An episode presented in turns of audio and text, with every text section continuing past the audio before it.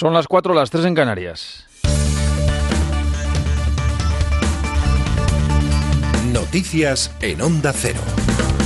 Buenas noches. Continúa el aluvión de pateras desde que comenzara el buen tiempo. Casi 800 inmigrantes han sido rescatados durante el sábado por efectivos de salvamento marítimo cuando intentaba alcanzar las costas españolas en 25 pateras. En total, más de un millón de personas, más de un millar de personas interceptadas en solo 48 horas en el estrecho de Gibraltar, el mar de Alborán y frente a las costas canarias. En el Mediterráneo central sigue a la deriva el buque de rescate Lifeline con 200 migrantes a bordo. Malta les ha llevado provisiones, sin embargo, al igual que Italia, este país no ha aceptado acogerlos en su territorio. El día en que Manuel Macron y Pedro Sánchez se han reunido en París y al término del encuentro anunciaban que van a proponer a sus socios de la Unión la creación de centros de desembarco en suelo europeo desde donde se gestione la situación de los inmigrantes y se les reparta a los países del continente europeo. Escuchamos al presidente español y al de la República Francesa. La propuesta sobre la que tenemos una posición común es primero que el desembarque respete las reglas y los principios humanitarios de auxilio, es decir, el puerto cercano más seguro y después, tras el desembarco, que tengamos centros cerrados y podamos tramitar rápidamente las situaciones y los expedientes, repatriar a los que no tengan derecho al asilo y repartirnos la acogida de los demás. La posición que va a mantener el Gobierno de España es el de dar una perspectiva europea a esta realidad migratoria. El Gobierno de España va a poner especial énfasis en la cooperación bilateral, en la cooperación y en el diálogo reforzado con aquellos países de origen y países de tránsito. El presidente del gobierno, Pedro Sánchez, va a acudir a Bruselas alineado hoy con el presidente francés y la canciller alemana Angela Merkel ante la respuesta que ha de dar la Unión Europea al problema de la inmigración ilegal. La cumbre ha sido convocada por el presidente de la Comisión, Jean-Claude Juncker, y pretende avanzar en la consecución de un acuerdo en torno a este asunto en el Consejo Europeo que se va a celebrar el jueves y viernes en la capital belga. Mientras, en el Reino Unido, partidarios del Brexit han celebrado el segundo aniversario del referéndum que decidió la salida británica de la Unión Europea.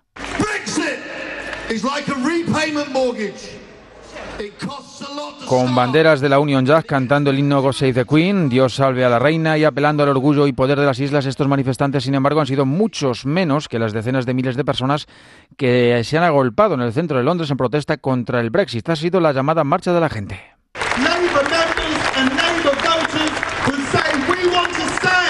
Quieren permanecer, han abogado por permanecer en la Unión Europea, han demandado el derecho a votar sobre el acuerdo que finalmente se alcance con Bruselas en los discursos frente al Parlamento, han tomado la palabra activistas y diputados proeuropeos, tanto laboristas como conservadores y liberales. Los turcos acuden hoy a las urnas para elegir presidente y parlamento. En esta cita que se celebra en estado de emergencia, el país se juega la entrega del poder absoluto a Recep Tayyip Erdogan, al mando desde hace 16 años. La oposición espera que el presidente no llegue al 50% de los votos y vencerle así en una segunda vuelta. Madrugada del 24 de junio, en plena noche de San Juan, más de 120.000 personas han espantado a las meigas en las playas coruñesas de Riazor y Orzán. Fuego y diversión en una de las fiestas más multitudinarias que se recuerdan en la ciudad gallega. En Galicia, Asturias, Barcelona o Alicante y en Madrid el acto más numeroso en esta noche más corta se ha vivido en la explanada de la Caja Mágica. 38.000 personas asistiendo al concierto del grupo más relevante de la música indie española. Vetusta Morla ha incendiado la capital consolidando su relevancia una década después de su primer disco, Un día en el mundo. Deportes Mundial de Rusia, la actual campeona Alemania sigue optando al título gracias a su remontada ante Suecia. El madridista Tony Kroos marcaba de falta el tanto de la victoria en el último minuto del descuento. Esperábamos ese gol, estábamos presionando mucho, pero no conseguíamos el objetivo. Con las ocasiones que creamos creo que merecimos este final. Estoy muy contento, está claro. Nos han criticado mucho y seguramente con razón. Tengo la sensación de que mucha gente en Alemania estará muy contenta. Si nos hubieran echado, no lo quiero ni pensar, pero no podíamos permitirlo. Antes México superaba 2 a 1 a Corea del Sur y pese a sumar 6 puntos, el conjunto azteca aún podría quedarse fuera de octavos en un triple empate con alemanes y suecos. Quien ya se ha clasificado matemáticamente a falta de una jornada es Bélgica. El equipo entrenado por el español Roberto Martínez ha superado 5 a 2 a Túnez y en principio se jugará la primera plaza de su grupo ante Inglaterra que este domingo se enfrenta a Panamá. La segunda jornada de esta fase se cierra con el Japón, Senegal y Polonia, Colombia. Es todo. Más noticias en Onda Cero cuando sean las 5 o las 4 en Canarias. Síguenos por internet en ondacero.es.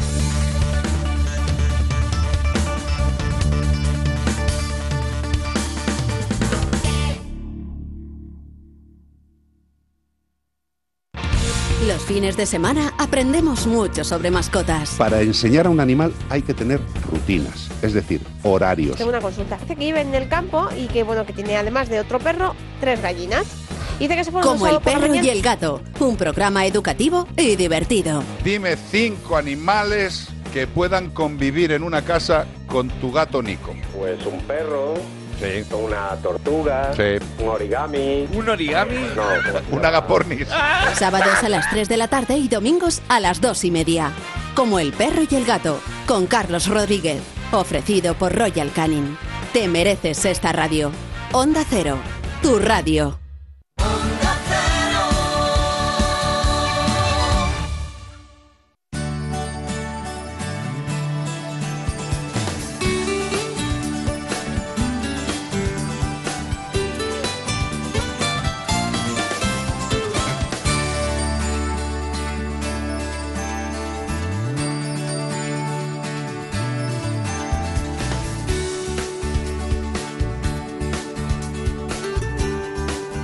En buenas manos.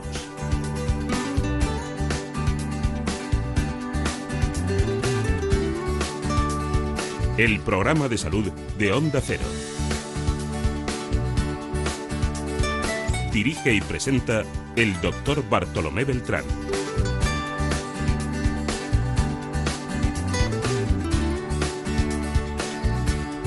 Hola, ¿qué tal? ¿Cómo se encuentran? Me alegro mucho de saludarles. Día muy especial en el que contamos con la realización de Gema Esteban. En la producción, como siempre, Marta López Llorente. Hablamos, como siempre, de salud y daremos un repaso a la miopía, a las alergias, sí, también a la depresión y, como no, a los trastornos de la personalidad. Nos acompaña en primer lugar el doctor Javier Hurtado, que es director médico de la Clínica Rementería de Madrid, porque en España sabemos que cerca del 25% de la población sufre miopía. En buenas manos.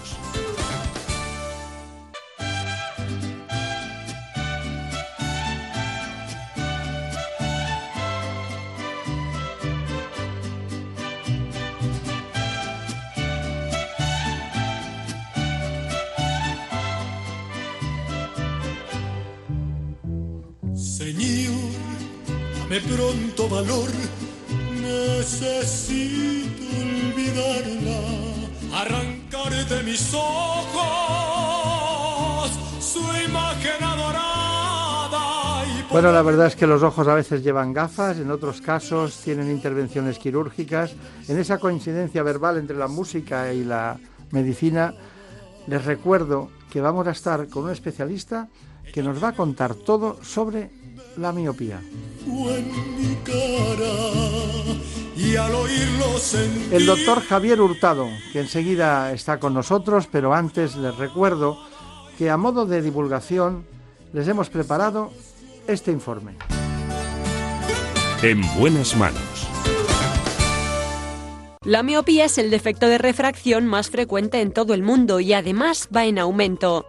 En Occidente el 35% de la población es miope y el porcentaje sube hasta el 80% en países asiáticos. En nuestro país el número de personas que no ve bien de lejos ronda el 25% y la prevalencia asciende cuanto mayor es el nivel de educación de la población. Una persona con miopía tiene dificultades para enfocar bien los objetos lejanos, lo que provoca déficit de agudeza visual y a veces dolores de cabeza, estrabismo, incomodidad visual e irritación del ojo.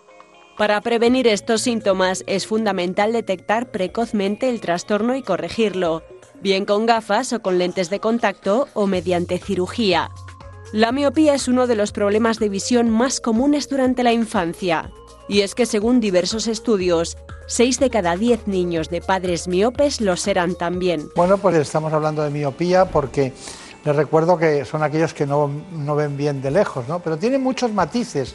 No es un problema de refracción cualquiera, porque tiene muchas connotaciones que a ir a los binomios, envejecimiento de la población y miopía, miopía y adolescentes, cuándo se debe corregir, en qué caso están indicados los lentes. Son muchas preguntas que hoy el doctor Javier Hurtado nos tiene que desbrozar. Gran amigo de este espacio, muchas gracias. ¿Qué tal por la clínica Rementería? Bien, pues muy bien, seguimos estupendamente y la verdad que bien con los niños, con los adultos, bueno, y hablar un poco de esto. Está bien. Siempre es un gusto volver, volver aquí.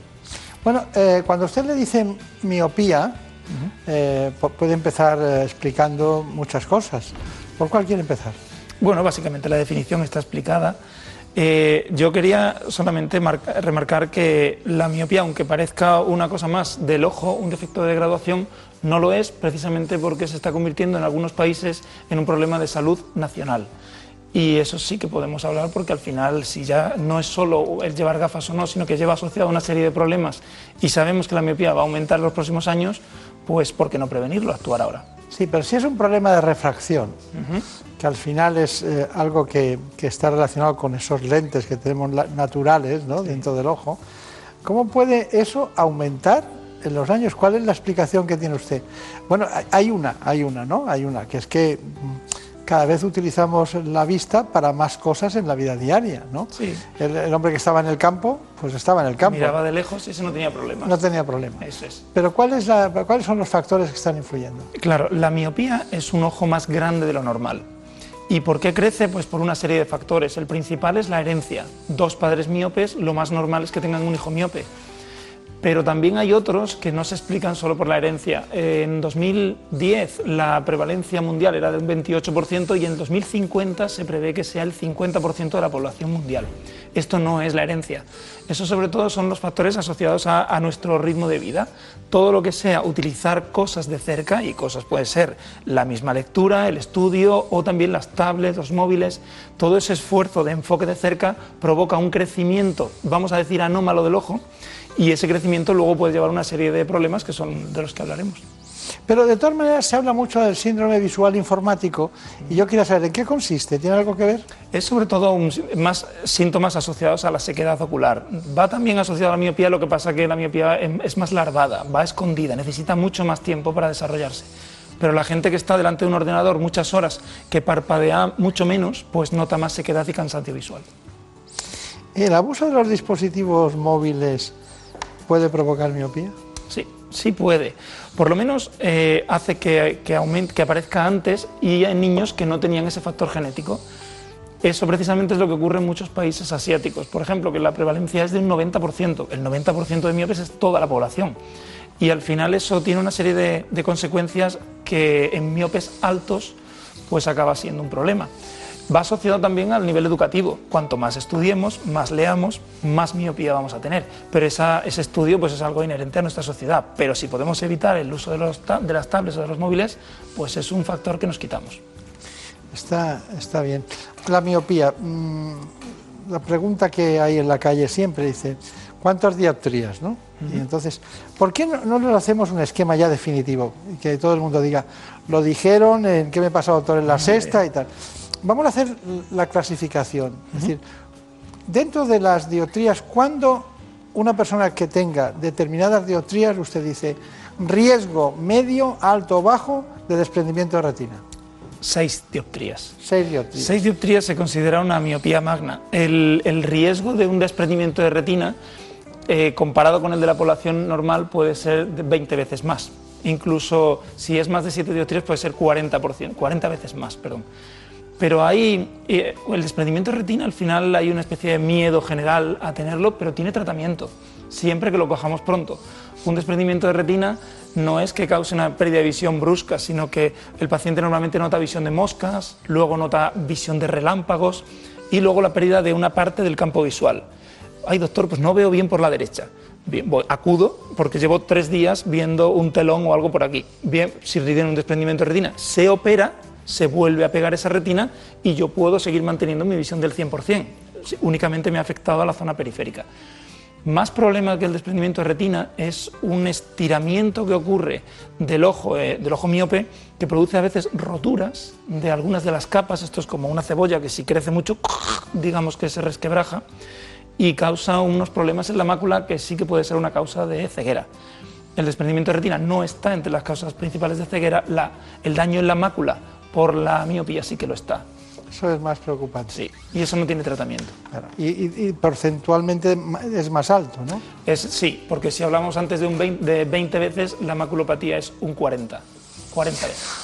Claro. Y dígame usted, ¿y ya no hay un, eso que se ha dado en llamar desprendimiento de vítreo que puede dar lugar, que bueno, que moscas volantes, eh, se mira y que tiene, pu- puede tener bridas con la retina y entonces dicen, ¿te arrastra el desprendimiento de retina? Sí, el paciente miope tiene unos fenómenos que no tiene el paciente sin graduación en el vítreo.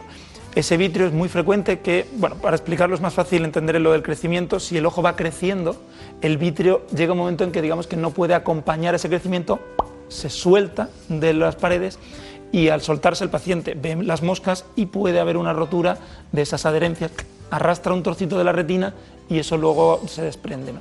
Pero por eso no es algo instantáneo. Estábamos en seis, es que quiero acabar Seis de matar. Bueno, entonces tenemos un niño que nace y eh, ¿cuándo podemos descubrir? ¿Hay un niño que cuando nace ya es miope?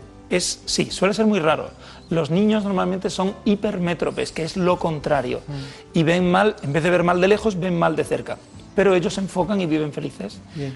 Esa, esa hipermetropía se va perdiendo conforme uno va creciendo, el ojo va haciéndose más grande y lo normal es que luego esa hipermetropía la pierdan y se queden a cero. Cuando un niño de 6-7 años que debería ser hipermétrope, tú lo ves en la consulta y no es hipermétrope, va a ser miope, ya lo sabes. Y entonces e- inicias una serie de medidas para que sea miope lo más tarde posible o, bueno, en algún caso podemos librarnos de que ¿Y no ahí sea. cuántas dioptrías tenemos? Ahí, ahí en ese caso tendríamos cero. Cero, pero en un momento, en- con 6-7 años, un niño que tenga cero de graduación, mm, yo a los padres les digo que no es que sea una buena noticia, no lo es porque sé que va a ser miope. Lo normal es que los padres me digan, sí, sí, como, como mi mujer o como mi, como mi marido. ¿no? Bien, y entonces llegamos a tener, bueno, ustedes están tranquilos, no ponen ningún tratamiento. De momento no, pero ya le estamos diciendo que el niño se intente alejar las cosas. Móviles, tablets, todo eso, eh, alejarlo lo máximo posible porque al final evitamos esa, esa miopía asociada al enfoque. Perdónenme, ¿y con, y con cuántas dioptrías ustedes empiezan a decir, ahora pone- hacemos esto, ponemos gafas, ponemos lo que sea? ¿Qué? Eh, a lo mejor un niño que empieza con poquita miopía no tiene mucha dificultad de visión de lejos. Media dioptría, por ejemplo, puede ser. Todavía no hace falta corregirlo. Pero a partir de 0,75-1 yo sí pondría ya gafas porque el niño no ve bien, por lo menos en clase. A lo mejor en casa ya no, no las usa. ¿Y cuándo cambiaría ese tratamiento de la indicación de gafas? ¿Con cuántas dioptrías? Pues es que un paciente, a lo mejor a partir de las, bueno, de las 4 o 5 yo le indicaría lentillas ya. ¿eh? Pero como, como mm, tratamiento de su miopía. Ahora voy a pensar más en cómo prevenir el crecimiento. Entonces, ese niño que me apareció con 6-7 años, que le digo inicialmente que se aleje las cosas, cuando avanza un poquito más de edad y le aumenta algo la miopía, ya le puedo recomendar distintas cosas, distintos tratamientos para que no crezca. Y esos son principalmente lentillas, unas lentillas que se ponen por la noche, otras que se ponen por el día y unas gotas que se ponen todos los días, pero al menos tienen que ponerla durante dos años. Hablo con los padres, explico ventajas e inconvenientes de los tratamientos y nos ponemos de acuerdo en qué, qué tratamiento es el mejor para, oye, si podemos parar una dioptría y media en cuatro años, pues una dioptría menos, una dioptría y media menos y menos riesgo de desprendimiento, de maculopatía y todo. ¿Y cuándo se plantean ustedes los lentes intraoculares? ¿Con cuántas dioptrías? Pues eso es, claro, es- estamos eh, intentando corregir la miopía eh, con cirugía refractiva. Eso por lo menos tiene que ser a partir de los 18 años. Entonces, ya una vez que ha terminado el crecimiento del ojo natural y que se supone que la miopía está estable, es el primer requerimiento, no, que no aumente la miopía en el último año. Si esa miopía es más de 6, por eso he dicho 6 porque nos vamos a quedar con ese dato, lo más normal es que no podamos corregirlo con láser. Es mejor una lente, una lentilla intraocular que tiene una serie de ventajas, también unos inconvenientes, pero en esos casos es mejor que el láser. Han visto ustedes cómo ya tenemos el mapa de los de que naces hasta que ya puedes tener riesgos por miopías altas, graves, de todo tipo y condición. Las pantallas, las adicciones al móvil, vivimos en ese fenómeno ya que no hay quien eh, pueda frenarlo en ningún sentido. Pero me gustaría saber exactamente eh, qué recomendación daría a los más jóvenes en el uso de las pantallas, porque la adicción al móvil es brutal. Es verdad que hay una auténtica adicción a muchas de estas pantallas. La, Asociación Americana de Pediatría eh, recomienda que los niños por menores de 18 meses no toquen el móvil ni lo vean. Eh, entre los 18 y los 2 años que sea de una forma muy limitada. Entre los 2 y los 5 años, eh, digamos que un contenido de, habla como de valor, ¿no? valioso, que no sean juegos, que sea algo pues para relacionar con otras personas. Y por encima de los 5 años habla de eh, con sentido común. Y claro, ahí ya es donde hemos tropezado con el, la, ese es el caballo de batalla, porque ¿qué es sentido común? Pues al final cuando los padres vienen a la consulta quieren que yo les dé una pauta. Y esa pauta es muy difícil porque tiene que ser el control paterno el que diga, oye, esto no me parece sensato, sentido común, o me parece que sí.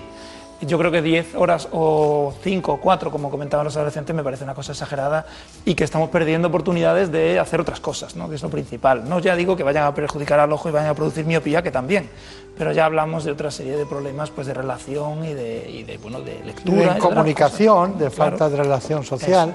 De todo tipo, está claro. Bueno, eh, de todas maneras, eh, pantallas y miopía cabalgan juntos. Además de trastornos del sueño y adicción, el uso abusivo de los dispositivos móviles puede aumentar en los niños el riesgo de sufrir problemas visuales como la miopía. Estos especialmente los menores de dos años tienen gran plasticidad en su sistema visual, por lo que si usan durante mucho tiempo pantallas tan pequeñas, el esfuerzo para enfocar puede provocar trastornos oculares que de otra manera no aparecerían. Además, al utilizar en exceso la visión cercana, muchos niños presentan síntomas de cansancio ocular o dolores de cabeza, sobre todo en casos de altas hipermetropías o estrabismo. El uso de pantallas también disminuye la cantidad de veces que parpadeamos por segundo, provocando una peor distribución de la lágrima y una mayor exposición del ojo. Por ello, el ojo se enrojece y aparecen otros síntomas, como sensación de sequedad o cuerpo extraño y visión borrosa. Según los especialistas, cada vez es más frecuente que los padres se interesen por los riesgos que tienen móviles y tabletas en la salud ocular de sus hijos, y aunque la creencia generalizada es que no son buenos para la vista, aún es pronto para conocer los daños a largo plazo. Bueno, pues está, está muy bien, pero eh, en su consulta había niños, pacientes, adultos y tal. ¿Qué opinaban de este tipo de cuestiones? Yo creo que las tablets son malas para los ojos porque tienen mucha luz. Cuando llevo mucho rato con la tablet o con el móvil o con el ordenador, me noto los ojos cansados y mm, eh, que me descuecen y me duelen. Tengo 12 años y creo que los móviles, los ordenadores y las tablets perjudican a los ojos por la luz que emiten. Bueno, yo creo que el uso de iPad y de toda la tecnología en los niños eh, sí es perjudicial para ellos, sobre todo en función de, del tiempo que estén, que estén utilizando los aparatos. Yo no había tenido aumento de miopía desde los 18 años y hace relativamente poco me ha subido como una dioptría y reconozco que sí que abuso del, del uso del móvil. Yo creo que sí puede ser perjudicial, entre otras cosas porque el exceso de luz artificial, de radiación, puede ser perjudicial en la, en la visión de los menores. Bueno, eh, usted está de acuerdo porque estaba pendiente de lo que decían. Pero no influía, yo les preguntaba que, cómo, que qué opinaban. sí, sí, pero bueno, todos están en la misma línea. Sí, estoy estoy sí, sí. con el oftalmólogo, a ver si aquí Sí, me voy a salir del, del ranking. Bueno, de todas maneras, eh, el uso de la cirugía nos, lo hemos dejado eh, a un lado, hemos hablado de las edades para intervenir con cada cosa. Cuando el niño no tiene ninguna dioptría dice va a ser miope, ¿no? Sí, entonces eso nos ha llamado mucho la atención. El número 6 dioptrías les llamo- es un cambio en, en la pauta de tratamiento y en el proceso hay muchas cosas que hacer, como las que usted ha explicado, de las gotas y utilizar distintos elementos, las lentillas, de noche, de día, que es lo que le lleva a la explicación. Y que debe ser, a veces, tienen incumplimiento del tratamiento en muchas ocasiones, porque eh, los niños tienen, eh, tienen- tienen- llevan la libertad implícita en su, en su forma de ser. ¿no? Bien, vayamos a la cirugía ortodoxa. ¿Qué- ¿Cuáles son las técnicas que utilizan miopía? Eh, mm, las, las técnicas principalmente son dos, que lo que pretenden es bueno, modificar las dioptrías en dos partes. Una puede ser en la córnea, que es esta parte, la, la parte transparente del ojo, o bien colocando una lentilla dentro. Cualquiera de esas dos, eh, siempre hay que pensar que la cirugía refractiva es una cirugía que elige el paciente, no estamos tratando un tumor o una catarata o cosas así, ¿no? sino que es algo que, bueno, que en la mayoría de los casos es una elección del paciente. Entonces, tenemos que hacer una serie de estudios previos para ver que hay una garantía de que esa cirugía va a ir bien. La cirugía láser lo que pretende es pulir la córnea, las dioptrías necesarias. No es lo mismo pulir una que pulir cuatro, que pulir seis, que ya hemos dicho que ahí estaríamos más inclinados a otra cosa. Y cuando la córnea no da o hay alguna contraindicación para que esa córnea la podamos tratar con un láser, pues colocamos dentro una lente intracular. La seguridad de estas cirugías es muy alta y bueno, haciendo el estudio previo, lógicamente, y viendo que el paciente reúne las condiciones adecuadas. Bueno, pues seguimos con usted, seguimos con usted con un reportaje. La doctora Monserrat García nos condujo por allí en la consulta y bueno, creo que fue, sí, precisamente fue Javier Saz el que estuvo en la Clínica Rementería de Madrid para llegar a estas conclusiones que él ha considerado que eran las mejores para editar. Aquí lo que estamos es delimitando una zona, una especie de piscina, para eh, delimitar la zona que queremos operar. Se aplica un poquito de alcohol para hacer que la piel del ojo, el epitelio, podamos quitarlo más fácilmente. Necesitamos quitar ese epitelio porque luego donde queremos quitar las dioptrías es en el estroma, en la zona de más, más, eh, más densa del ojo. Ahora está actuando el alcohol, después de ese ratito lo retiramos con esa esponja y ya tenemos una zona en la que podemos quitar la piel más fácilmente. Retiramos la piel con un algodón, ¿eh? se quita perfectamente justo de la zona que hemos delimitado. Ahí vemos dos puntos del láser, que son los que tenemos que enfocar en la córnea y cuando esté enfocado es cuando va a actuar y va a quitar las dioptrías. Ahí estamos, estamos viendo que está quitando las dioptrías pues, adecuadas a cada ojo. Esto es personalizado. Una vez que hemos eh, quitado las dioptrías, pues ahora se retira lo que ha podido quedar ahí de, bueno, de tejido. Siempre se usan instrumentos muy suaves, se usan algodones y algo que, que, puedas controlarlo perfectamente y limpiar sin, sin hacer ningún daño. ¿Eh? Limpiando todo para que las células que hayan podido quedar no se queden ahí, sino que se retiren. Y esta es la piel que hemos quitado que ahora la volvemos a colocar. Como la cirugía puede ser un poquito molesta al principio, durante la primera semana colocamos una lentilla que sirve como un parche para cubrir el ojo y que sea mucho más llevadero. Y hemos terminado la cirugía. En el posoperatorio la lentilla hay que llevarla al menos una semana, que es lo que se supone que tarda una córnea normal en repitelizarse. Después de esa semana se retira, pero todavía la visión puede no ser buena y eso va cicatrizando y puede estar un par de semanas o así hasta que el paciente no vea perfecto, perfecto.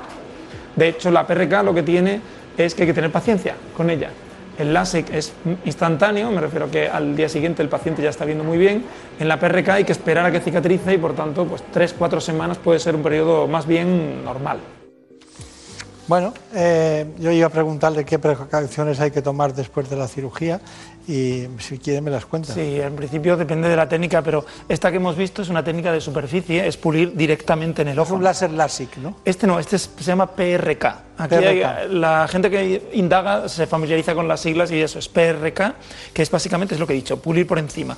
Como eso hace una herida que molesta durante una semana, en la que hay que evitar pues frotarse el ojo, que entren cosas en el ojo, para, eh, pues humo, polvo, arenilla, maquillaje, em, pues para evitar esas molestias de la semana hay otra técnica que es cortar una capa, levantarla y luego ahí pulir en el estroma y luego poner la tapa otra vez. Entonces ya no tiene que repitelizar nada. En, la clínica nosotros vamos tendiendo cada vez más a hacer la técnica de superficie porque este corte lo que hace de alguna manera es cortar los nervios del ojo y luego puede, aunque esos nervios se regeneran, pero siempre puedes tener más problemas de sequedad, aunque son muy poco frecuentes. Eh, es el, la capa esa que quitas también, si tú le das un golpe, puedes moverla. En la primera semana se puede mover perfectamente, incluso meses después. Con lo cual, pues bueno, si vemos cualquier cosa que nos hace que creamos que el flap ese va a ir mal, pues hacemos una técnica de superficie. Y, va muy bien. La verdad que es una cirugía muy buena. Claro. Si no fuera bien, no la practicaría. Claro, siempre he hablado antes de lo de la elección del paciente, ¿no? De que... Pero mire, mire, verás, eso hemos hecho nosotros también. Ah, venga. Paciente operado y paciente que se iba a operar. Yo vine por casualidad, porque vine acompañando a mi padre, que también se ha operado con la misma doctora García, eh, a hacerme una revisión, porque hacía mucho tiempo que no me revisaba. ¿Y cuál fue mi sorpresa? Que me dijeron que con el ojo derecho nada más veía un 5% y con el ojo izquierdo un 130%. Yo desde pequeña tenía ojo vago y claro, nunca pensé que no tuviera nada de visión prácticamente con el ojo derecho. Me decidí a operarme con la doctora porque había visto el resultado con mi padre y al menos me aseguraba un 50% de visión y dije, bueno, pues de perdidos al río. Y me operé el viernes pasado, ya el sábado tenía un 80% de recuperación de visión y hoy que salgo de la consulta otra vez ya tengo el 100% de, de la visión en el ojo derecho. Abrir los ojos y ver creo que puede ser la sensación más maravillosa del mundo y a lo mejor la gente no lo entiende porque ha visto o amigos míos que aunque tengan miopía recuerdan aquella época, pero es que yo siempre me he despertado y no veía, o sea, para que vea, para que la gente vea la magnitud, yo hago así, o sea, así, yo ya veo borrosa mi mano. Entonces, imagínate despertarme cada día en mi vida o un momentito que te quitas las gafas para rascarte y decir, madre, es que no hay nada, o sea, no veo nada. Entonces, el hecho de que pueda abrir los ojos y ver o no depender de nada ajeno para yo poder desarrollar mi vida con normalidad o ir al gimnasio o ir a la playa y encontrar a mis amigos. O sea, que eso es como improbable en mi vida. O sea, suerte si vas mirando por los colores, pues ese tipo de cosas, poder hacerlo ahora sin depender de nada, me, me lo imagino como increíble. Bueno, una paciente empática, ¿no? Lo ha explicado perfectamente, sobre todo cuando una miopía es alta. Lógicamente, la persona que tiene una dioptría de miopía le compensa poco. El que tiene 3, 4, que nada más despertarse ya tiene que estar ahí usando las gafas, pues le supone mucho. Estoy muy contento porque hemos hecho de algo que es, eh, en el lenguaje coloquial, parece que no tiene ninguna importancia, una auténtica eh, divulgación del problema en todas las edades. Nos queda simplemente aquellos que tienen miopía y cataratas y también ustedes utilizan los lentes intraoculares, son personas más mayores. Será otro día. Díganme, ¿cuál es su conclusión? Pues la conclusión es que eso, la miopía pues no es un problema menor y lo será más grave, más grave conforme vayan pasando los años, que en los niños es donde es más importante actuar porque es cuando podemos eh, prevenir más el crecimiento que hay tratamientos muy buenos, bien sean de láser o de lentes, en la, bueno, a partir de los 18 años, o bien cuando uno tiene, tiene cataratas y quiere quitársela, pero que es una cosa que hay que tomárselo en serio y que yo creo que podemos hacer mucho. Muy bien, pues nada, ha sido un placer de estar con usted, doctor Hurtado, siempre Igualmente. que viene. Recuerdos a los compañeros de la Clínica Rementería. Muchas gracias. Y muchas gracias. Y a ustedes, como siempre, ya saben, ojo con la vista. Muchas gracias. Hasta pronto. En buenas manos. Por fin no es lunes.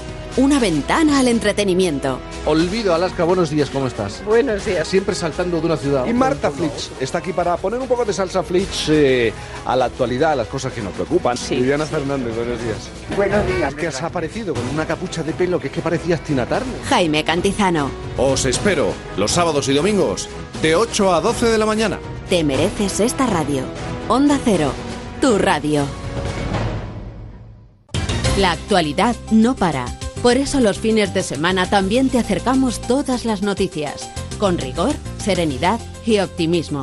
La actualidad con Juan Diego Guerrero. Porque sabemos que durante los días de descanso también les gusta estar informados. Por eso les contamos lo que está pasando ahí fuera. Noticias fin de semana. Sábados y domingos a las 7 de la mañana y a las 2 de la tarde. Te mereces esta radio. Onda Cero, tu radio.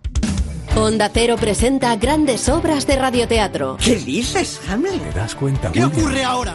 Nadie ha anunciado que se representaría Hamlet esta noche. Y sin embargo, no toda una multitud os está reina. escuchando. Producciones sonoras, dramáticas y de humor, con un amplio cuadro de voces, actores de doblaje, profesionales de Onda Cero y destacados cameos. ¿Cómo dice que se llama el aparato? Se llama radio, hija, pero cuesta mucho dinero para lo poco que ofrece. ¡Poco! ¿No está usted imaginando todo lo que cabe en una radio? Entra en ondacero.es y escucha siempre que quieras estas ficciones sonoras dirigidas por Carlos Alsina. Te mereces esta radio. Onda Cero, tu radio.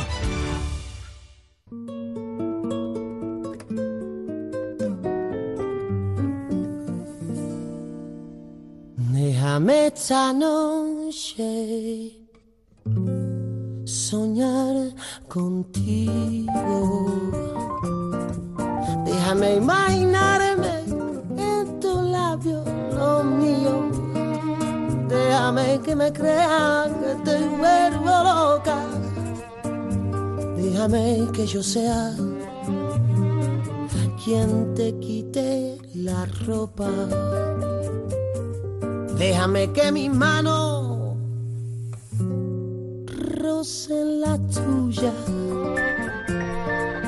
Déjame que te tome por la cintura. Déjame que te espere aunque no vuelvas. Déjame que te deje tenerme pena. En esta realización magnífica de Gema Esteban, que normalmente no está con nosotros, es una gran alegría en esta hora temprana de la mañana en la que muchas personas empiezan a estornudar. Es el caso de los alérgicos. La alergia dura todo el año, pero la gente piensa que la alergia primaveral es lo más importante. No, hay personas que son alérgicas y a los que lo son, lo son todos los días de su vida, pero de vez en cuando hay elementos externos que provocan reacciones del organismo. Ya saben que la más frecuente es la rinitis alérgica y luego incluso está el asma o las dermatitis e incluso la urticaria. Pero veamos lo que nos cuenta el director de la clínica de los doctores Ojeda, el doctor Pedro Ojeda. Antes ya lo saben. Antes vamos con su informe. En buenas manos. Las alergias constituyen una auténtica epidemia en los países desarrollados en el siglo XXI. Consisten en una respuesta exagerada de nuestro organismo cuando entra en contacto con determinadas sustancias. Las que suelen causar más problemas son el polen, los ácaros del polvo, el pelo de los animales y los alimentos, y pueden provocar diversos síntomas como rinitis, conjuntivitis, estornudos, sarpullidos, asma e incluso reacciones mucho más peligrosas. Se trata de procesos crónicos que afectan en gran medida a la calidad de vida de los pacientes. Según los expertos, más de 10 millones de personas en nuestro país sufren algún tipo de alergia y además alertan su incidencia aumenta un 2% al año. Así que en 2050 la mitad de la población española podría ser alérgica. A pesar de ser una de las enfermedades más comunes en nuestra sociedad, siguen siendo todo un enigma del sistema inmunitario. Bueno, pues vamos a hablar de la alergia en su conjunto. Nos acompaña el doctor Pedro Ojeda. Bueno, una dilatada experiencia. Ya sabemos que en el ámbito de las especialidades médicas, algunas muy concretas, como la oftalmología o la otorrinolaringología, tienen nombres tradicionales, ¿no? Como en su caso, el apellido Ojeda, ¿no? Usted dirige una clínica, una clínica en el centro de Madrid, que es la clínica Ojeda de asma y alergia. Bien.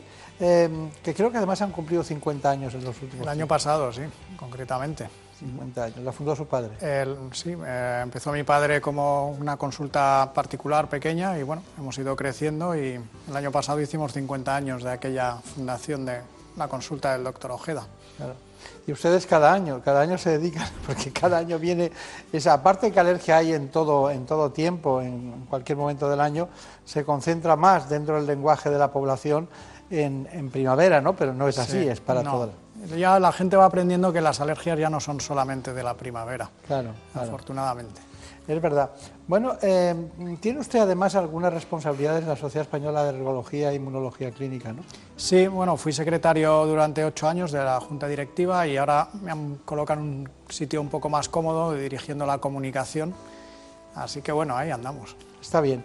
Bueno, eh, hay muchas cosas que cambian, pero hay alguna que me llama mucho la atención. ¿Por qué aparece la alergia cada vez más en personas más mayores? Porque parecía que era un asunto que cuando el sistema inmunitario es muy joven, porque la- las inmunoglobinas son proteínas, y entonces reaccionas y se produce el fenómeno alérgico, una reacción desorbitada del organismo ante una agresión externa.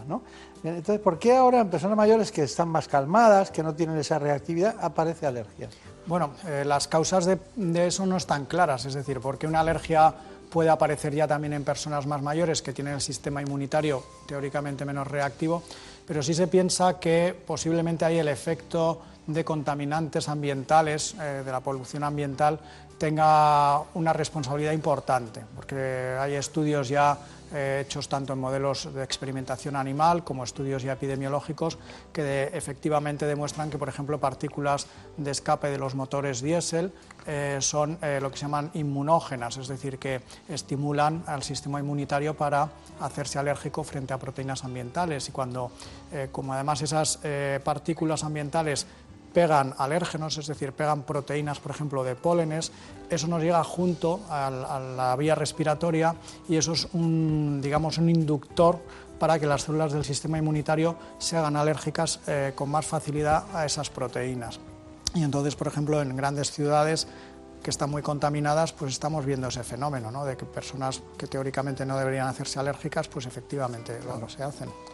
Yo me hago una autosugestión constante y es que las personas que somos alérgicos no vamos a tener cáncer. No, no me diga que no porque me va a frustrar, pero ¿qué relación hay entre... ¿Tienen más o menos cáncer las personas que tienen alergia? Bueno, no, no está claro, porque vamos a ver, la, o sea, la hipersensibilidad que ocurre en, la alergia no quiere decir que tengamos un sistema inmunitario, eh, digamos, que luche mejor contra las infecciones o que haga una mejor vigilancia inmunológica, que son las dos funciones básicas de protección de nuestro sistema inmunitario. Eh, pero sí hay datos curiosos, por ejemplo, que en personas trasplantadas de hígado pueden empezar a desarrollar eh, alergias porque de alguna manera están eh, recibiendo del donante, si, ese donante era alérgico, están recibiendo un poco la maquinaria de producción de anticuerpos de alergia. ¿no? Entonces, mm, hay datos inmunológicos curiosos, pero no tenemos por qué ser, que yo también soy alérgico, ni más propensos ni menos propensos al cáncer. Bueno, en realidad es el 22% de la población, o sea que uno de cada cuatro españoles es alérgico. Bueno, pero dígame, eh, mm, empezó a llover, ¿no? Y era primavera. Y llovió mucho, llovió mucho en España en general, Por todos lados, Y yo tenía alergia. Y, entonces dices, son gramíneas, son gramíneas. Eh, ¿cuáles son, ¿Cuál es el proceso de la naturaleza en la generación de alergias por factores naturales? Bueno, ahí influyen, evidentemente influyen mucho los, eh, digamos, las situaciones climatológicas, ¿vale? Pero influyen de distinta manera para los distintos alérgenos, es decir, lo que puede servir para el polen de las gramíneas no sirve, por ejemplo, para el polen de las cupresáceas, de las arizónicas, ni sirve para los hongos o para los ácaros, ¿no? Entonces, un ejemplo muy sencillo, si llueve mucho durante el otoño y durante el invierno, que es lo que ha ocurrido este año, sobre todo en el invierno. Se espera que vamos a tener una polinización de gramíneas ahora en mayo-junio intensa porque eso da lugar a mucha germinación de plantas, mucha floración de gramíneas y por ende mucha polinización. Sin embargo, eso ha venido muy bien para que la polinización de las cupresáceas, que son árboles que ya están plantados, es decir, por más que llueva no van a crecer más cipreses o más arizónicas, son, son los que hay, pero eso disminuye la polinización de esas plantas porque, claro, la lluvia aclara también todo el polen que pueda haber en el ambiente. Entonces, este año, por ejemplo, que en la zona centro se da mucho, ¿no? El paciente alérgico a gramíneas, a platanero y a, arizónicas, pues las personas que han tenido alergia arizónicas han estado relativamente bien y si son alérgicas a gramíneas se tendrán que ir preparando para una primavera intensa. Está bien, está bien. ¿Por qué cuando hay estrés no hay alergia? Bueno, depende. ¿eh? Eh, hay veces que el estrés sí que puede facilitar la aparición de brotes de urticaria en una persona que tenga tendencia a urticaria crónica, ¿vale? Y el estrés, eh, digamos, es un factor que en un momento dado puede hacer que en una persona asmática pues tenga más reactividad bronquial, ¿vale? Pero sí que hay una interconexión no se sabe muy bien cómo entre el, sistema nervioso y el sistema inmunitario. ¿vale? También las, situaciones de estrés hacen que estemos de alguna manera eh, con nuestro sistema inmunitario más, eh, activado, con los sistemas de control, o sea, eh, lo que hace el organismo es que nos tiene que estar preparados frente a una respuesta de cualquier tipo y a lo mejor estamos soslayando o disminuyendo la percepción de síntomas alérgicos. Está bien. Eh, ¿Me puede enumerar, solo enumerar las alergias más eh, prevalentes? Sí, sin duda alguna son las alergias respiratorias, ¿vale? rinoconjuntivitis y asma, y dentro de las causas de esas alergias respiratorias predomina con mucho la alergia a los pólenes, ¿vale? y después ya le sigue la alergia a los ácaros, sobre todo en las zonas del litoral, ¿no? en costas, en islas, eh, y luego ya bastante por debajo pues viene la alergia a los hongos de humedad y a los epitelios de animales. y luego ya, por ejemplo, los estudios alergológica que hace la Sociedad Española de Alergia, el último fue en el 2015, pues dice que la siguiente eh, patología en frecuencia es la alergia a los medicamentos, de que vemos los alergólogos, y luego ya vienen eh, alergias eh, de tipo cutáneo, dermatitis urticaria y la alergia a alimentos. Digamos que esos serían el ranking de las cinco primeras. Las cinco primeras, las ha nombrado usted, sí, efectivamente son cinco grupos los que ha dicho. pero hay una cuestión, muchas personas de repente se ponen a estornudar, ¿no? y no quieren que los demás piensen que es un resfriado y que les puede contaminar y dice, no, no soy alérgico. ¿Cómo se distingue una alergia de un resfriado? Bueno, eh, hay veces que no es tan sencillo, ¿vale? sobre todo cuando un resfriado está en sus mm, días iniciales, eh, pues los síntomas son muy similares a los que puede sufrir un paciente con una rinitis alérgica, una persona, ¿no? y que pues, empieza a moquear la nariz, empiezo a estornudar. Eh, ¿Qué es lo que pasa? Que generalmente el resfriado tiene su curso natural muy bien definido, es decir, tres días de subida de síntomas, los síntomas van incluso a mayor congestión nasal, el moco se me hace un poco más espeso, un poco amarillo, verdoso, y luego más o menos otros tres, cuatro días de resolución. Una alergia es mucho más cambiante, es decir, yo puedo estar dos o tres días estornudando con picor de nariz, etcétera, a lo mejor si viene un día de lluvia de repente me quedo perfecto, eh, vienen varios días de lluvia seguida y estoy bien y a lo mejor vuelve a haber días de sol vuelve a haber polinización y empiezo otra vez con síntomas. Es decir, es un patrón de presentación más irregular. ¿no? Está bien, está bien, está bien. Bueno, está muy bien, pero ¿por qué no nos indica usted exactamente la espirometría cuando la, cuando la necesita usted y cuándo necesita precisamente una rinomanometría? Bueno, la verdad es que son, ya hemos comentado antes, que la rinitis y el asma son las dos eh, enfermedades más prevalentes con respecto a las alergias, con lo cual una espirometría prácticamente es de obligada realización en toda persona que tenga asma o síntomas sugestivos de asma, hay que saber en qué situación está el paso de aire a través de esas vías respiratorias. Eh, también en pacientes que tengan rinitis y en los que pueda haber sospecha de que además tengan afectación de la vía respiratoria inferior, eh, hay que hacer una espirometría, es decir, es la prueba básica que nos ayuda a saber en la situación en la que está pasando el aire a través de los bronquios. Y la rinomanometría, pues es un poco parecido, pero para el paciente que tiene rinitis, es decir, el, el paciente que no respira bien por las fosas nasales, tenemos que ver qué grado de obstrucción tiene al paso de aire por las fosas nasales básicamente. O sea, son pruebas esenciales, yo diría. Claro. Eh, la rinitis y el asma podrían ser fases, las mismas, distintas fases del mismo proceso. Bueno, es un concepto eh, que eh, hace, hasta hace muchos años se pensaba que la rinitis no tenía nada que ver con el asma. Los alergólogos ya llevábamos mucho tiempo diciendo que la vía respiratoria es una vía respiratoria única, que empieza en la punta de la nariz y termina en el, en el último alveolo, ¿no?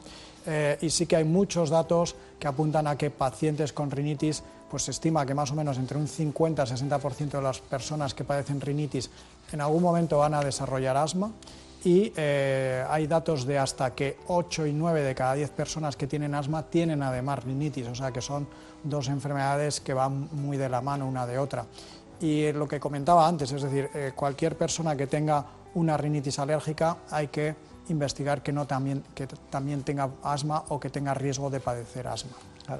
Podría ser que muchas personas debutan con una rinitis alérgica y al cabo de un tiempo, por la propia topografía del árbol respiratorio, que es la misma que en la rinitis, que dentro de las primeras estructuras bronquiales, sería una continuidad del proceso, ¿no? Eh, correcto. Bien. Bueno, eh, brevemente, ¿se hereda la alergia? Bueno, eh, se hereda la predisposición o digamos las papeletas eh, que uno compra para tener una alergia, que le toque la rifa de padecer la alergia. Es decir, si yo tengo mi padre o mi madre alérgicos, desde luego yo voy a tener más papeletas que una persona que no tenga padres o madres alérgicos de padecer alérgica. Alergias, si son los dos, desde luego estoy comprando más papeletas.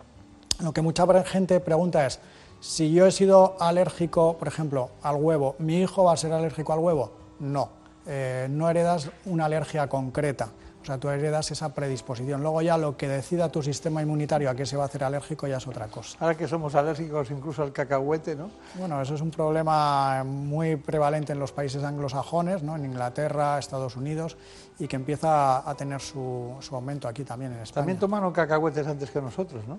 Eh, bueno, el tema del cacahuete es interesante, ¿vale? Porque eh, hace cuestión de dos años se publicó un estudio precioso en, el que hicieron introducción de cacahuete en lactantes y compararon eh, con la práctica que se estaba haciendo de retrasar la introducción de cacahuete por ser un alimento muy alergénico y se dieron cuenta que los niños, o sea, los bebés a los que se les introducía el, cacahuete a partir de los cuatro meses, desarrollaban muchísima menos alergia al cacahuete que los que retrasaban su introducción.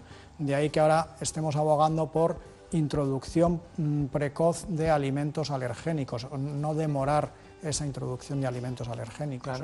Bueno, lo primero que se hace, bueno, y cuando ya empiezan las cosas a ponerse serias, muchas personas dicen, bueno, es que me voy a hacer unas pruebas alérgicas. Hemos ido nosotros a la clínica el doctor Ojeda y de fondo, en lugar de contarlo ellos, lo cuenta el propio especialista. Es este caso, pruebas alérgicas. Las pruebas eh, de alergia, básicamente lo que intentamos hacer es exponer al sistema inmunitario, en este caso eh, de la piel del brazo, a distintas sustancias alergénicas que son los frasquitos que vemos ahí. Es decir, cada frasquito es un extracto purificado de una fuente alergénica distinta. Por ejemplo, pues polen de gramínea, polen de olivo, polen de falso plátano, polen de cualquier cosa, ¿vale? de encina, también ácaros, hongos de la humedad, epitelios de animales, también hay eh, extractos alergénicos para, para alimentos, para el látex, etc. Entonces, Básicamente lo que hace la enfermera es que pone unas gotas de cada una de esas eh, sustancias alergénicas sobre la superficie de, la piel, claramente identificadas eh, de cuál es cada extracto para luego poder hacer la lectura. Y eh, veremos que ahora con una pequeña lanceta, una vez que termine de poner las gotas, se pincha encima de la gota para que penetre el extracto alergénico en la piel y entre en contacto con las células del sistema inmunitario. En caso de que el paciente tenga anticuerpos de alergia creados frente a proteínas de, esa fuente alergénica, al cabo de unos 15 minutos, 10-15 minutos, pues veremos una reacción, eh, que es lo que llamamos una pápula, eh, que es la reacción alérgica, con lo cual con las pruebas cutáneas lo que podemos detectar es a qué sustancias alergénicas está sensibilizada una persona. Bueno, ¿algo que añadir?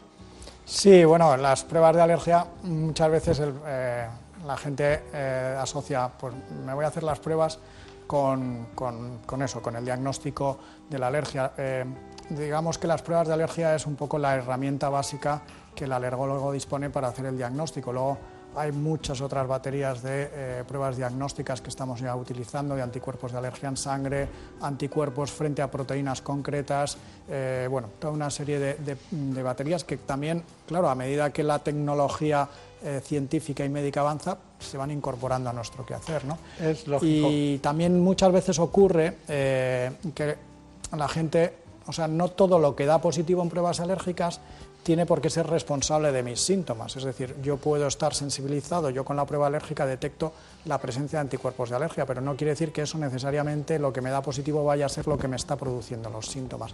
De ahí que la, no es una buena práctica el basar el diagnóstico solamente en la prueba alérgica. Es decir, el, el, diagnóstico de alergia empieza ya en la consulta con el alergólogo, cuando te empieza a preguntar qué es lo que te pasa, cuándo te pasa, desde cuándo te pasa, mejoras con esto, empeoras con lo otro, porque digamos, las pruebas van al servicio de la historia clínica, no al revés. Claro.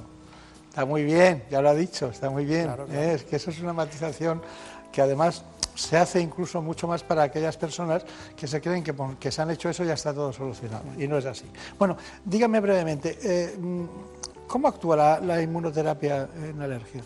Bueno, la inmunoterapia lo que va a hacer básicamente, dicho de una forma muy sencilla, porque luego los mecanismos inmunológicos son complicadísimos y todavía no del todo entendidos, pero básicamente lo que hace es una reeducación de la respuesta de nuestro sistema inmunitario, haciendo que a medida que yo voy recibiendo un extracto purificado de lo que yo soy alérgico, voy a hacer que mi sistema inmunitario pase de reaccionar en exceso frente a esa sustancia alergénica a empezar a tolerarla. Es una reeducación de mi respuesta inmunitaria. Está bien. Bueno, eh, hay un concepto que es la alergia perenne.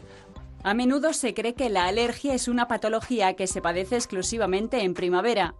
Sin embargo, de los casi 10 millones de alérgicos que hay en España, más del 20% sufre sus molestos síntomas durante todo el año. A estos pacientes se les llama alérgicos perennes y según un estudio son en su mayoría mujeres de entre 18 y 29 años que viven en núcleos urbanos y que tienen alergia sobre todo a ácaros del polvo, hongos o pelo de determinados animales. La Rioja, Cantabria y Canarias son las comunidades con un mayor índice de alérgicos perennes. Entre los síntomas más habituales está la rinitis, un trastorno común causado por una inflamación de la mucosa de la nariz. Además, a la mayoría de los alérgicos, este trastorno les afecta mucho a su estado de ánimo. Bueno, ¿algo que decir de la alergia perenne? Sí, que primero que es molestísima, altera muchísimo la calidad de vida de las personas que padecen esa alergia a lo largo de todo el año, que como se ha comentado, pues suele asociarse más a zonas donde eh, están los alergenos más perennes, que son ácaros hongos, como hemos dicho, zonas del litoral, eh, zonas húmedas, eh, y que efectivamente es un trastorno para, las personas que lo padecen y muchas veces esa rinitis, en un alto porcentaje de casos, es ese tipo de rinitis el que acaba evolucionando a asma. Muy bien, antes de las, me da igual que me dé las recomendaciones para un alérgico en su casa, en sus hogares, o bien que me haga unas conclusiones generales. Pero antes, esa nueva normativa de anafilaxia en los colegios de la Comunidad de Madrid, eh, ¿en qué consiste? Bueno, realmente todavía la normativa no, ha salido, o sea, lo que se aprobó hace muy poquitos días en la Asamblea de Madrid fue una propuesta no de ley de, un grupo, eh, vamos, de un partido político, que lo que eh, quiere es que se instaure la posibilidad de tener autoinyectores de adrenalina en los colegios, que hasta ahora, pues, digamos, la presencia de esos autoinyectores es muy variable en función de la voluntad de la dirección del centro, pero que sí que sea obligatorio por ley tener a disposición de los eh, niños con alergias graves, sobre todo alimentos, esos autoinyectores para que se puedan utilizar de forma inmediata en caso de una reacción alérgica. Bien, pues finalmente nos queda conclusiones o recomendaciones en los hogares. Eh, yo creo que unas conclusiones, ¿no? Bien. Eh, bueno, en conclusión, yo creo que podemos concluir que las alergias cada vez eh, abarcan a más población, afectan a, más población, afectan a personas de todas las edades, es decir, no solamente a los niños y a los jóvenes, sino que estamos viendo alergias desde los niños muy pequeñitos, los bebés, hasta personas ya eh, mayores e incluso ancianos, eh, y que el alergólogo es la persona que está preparada para tratar a todas estas personas de cualquier edad que afortunadamente la investigación en alergia sigue avanzando y que cada vez disponemos de más herramientas, tanto de diagnóstico como de tratamiento, para afinar y, dar con el, con el, problema que le pasa a nuestras personas alérgicas. Tenemos un pequeño problema y es que, usted no lo percibe, pero que existe, que es que hay pocos alergólogos. Efectivamente, hay pocos alergólogos, tenemos que seguir formando a más alergólogos y sobre todo que esos alergólogos que se forman eh, luego se les dé la oportunidad de trabajar en el sistema sanitario, porque el problema es que tampoco se crean plazas de alergia. Por ejemplo, en la comunidad balear llevamos años reivindicando la creación de servicio de alergia, que no existe, y lo más que hemos conseguido de momento es que vayan a contratar un alergólogo como asesor para todos los pacientes alérgicos de Baleares. O sea, que se pasa el día viajando por Mallorca, Menorca y Ibiza. Bueno, más que viajando, eh, insistiendo en redes sociales, comunicados de prensa, etcétera. Muy bien. Mi labor de comunicador y de... Es, siempre así. Bueno, eh, si se puede sustituir, se sustituye, pero ya sabe que la relación médico-paciente, como usted ha matizado previamente, es eh, fundamental. Yo creo que es una auténtica vergüenza pública que no haya un alergólogo en, Baleares, ¿no? Que no, no, entiendo, porque hay mucha gente que le gustaría trabajar, ¿no? Sí, sí, o sea, le digo que se forman alergólogos todos los años, salen alergólogos muy bien formados de los hospitales españoles y tenemos la paradoja de que mm, algunos de ellos se tienen que estar yendo al extranjero, a países europeos mm, que los están contratando. No sé, allí puede ser el extranjero, hay muchos alemanes e ingleses. Sí, sí, estamos perdiendo materia gris. Bueno, pues ha sido un placer como siempre. Hemos eh, hecho un programa un poco ambiental, no hemos tocado los temas, pero para que todo el mundo nos entienda, que es lo mejor. Y a ustedes indicarles como siempre que, bueno, al final es un programa que afecta a un cuarto de la población española y que ya ven ustedes, no todos pueden ser satisfechos porque en muchas ocasiones tienen que guardar cola o no tienen alergólogo. Muchas gracias y hasta pronto. En buenas manos.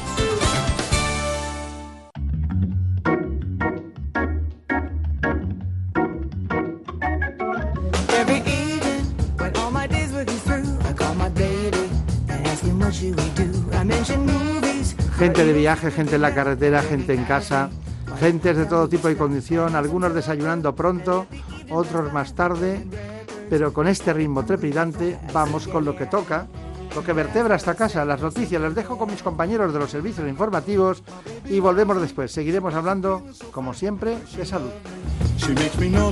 En buenas manos. El programa de salud de Onda Cero.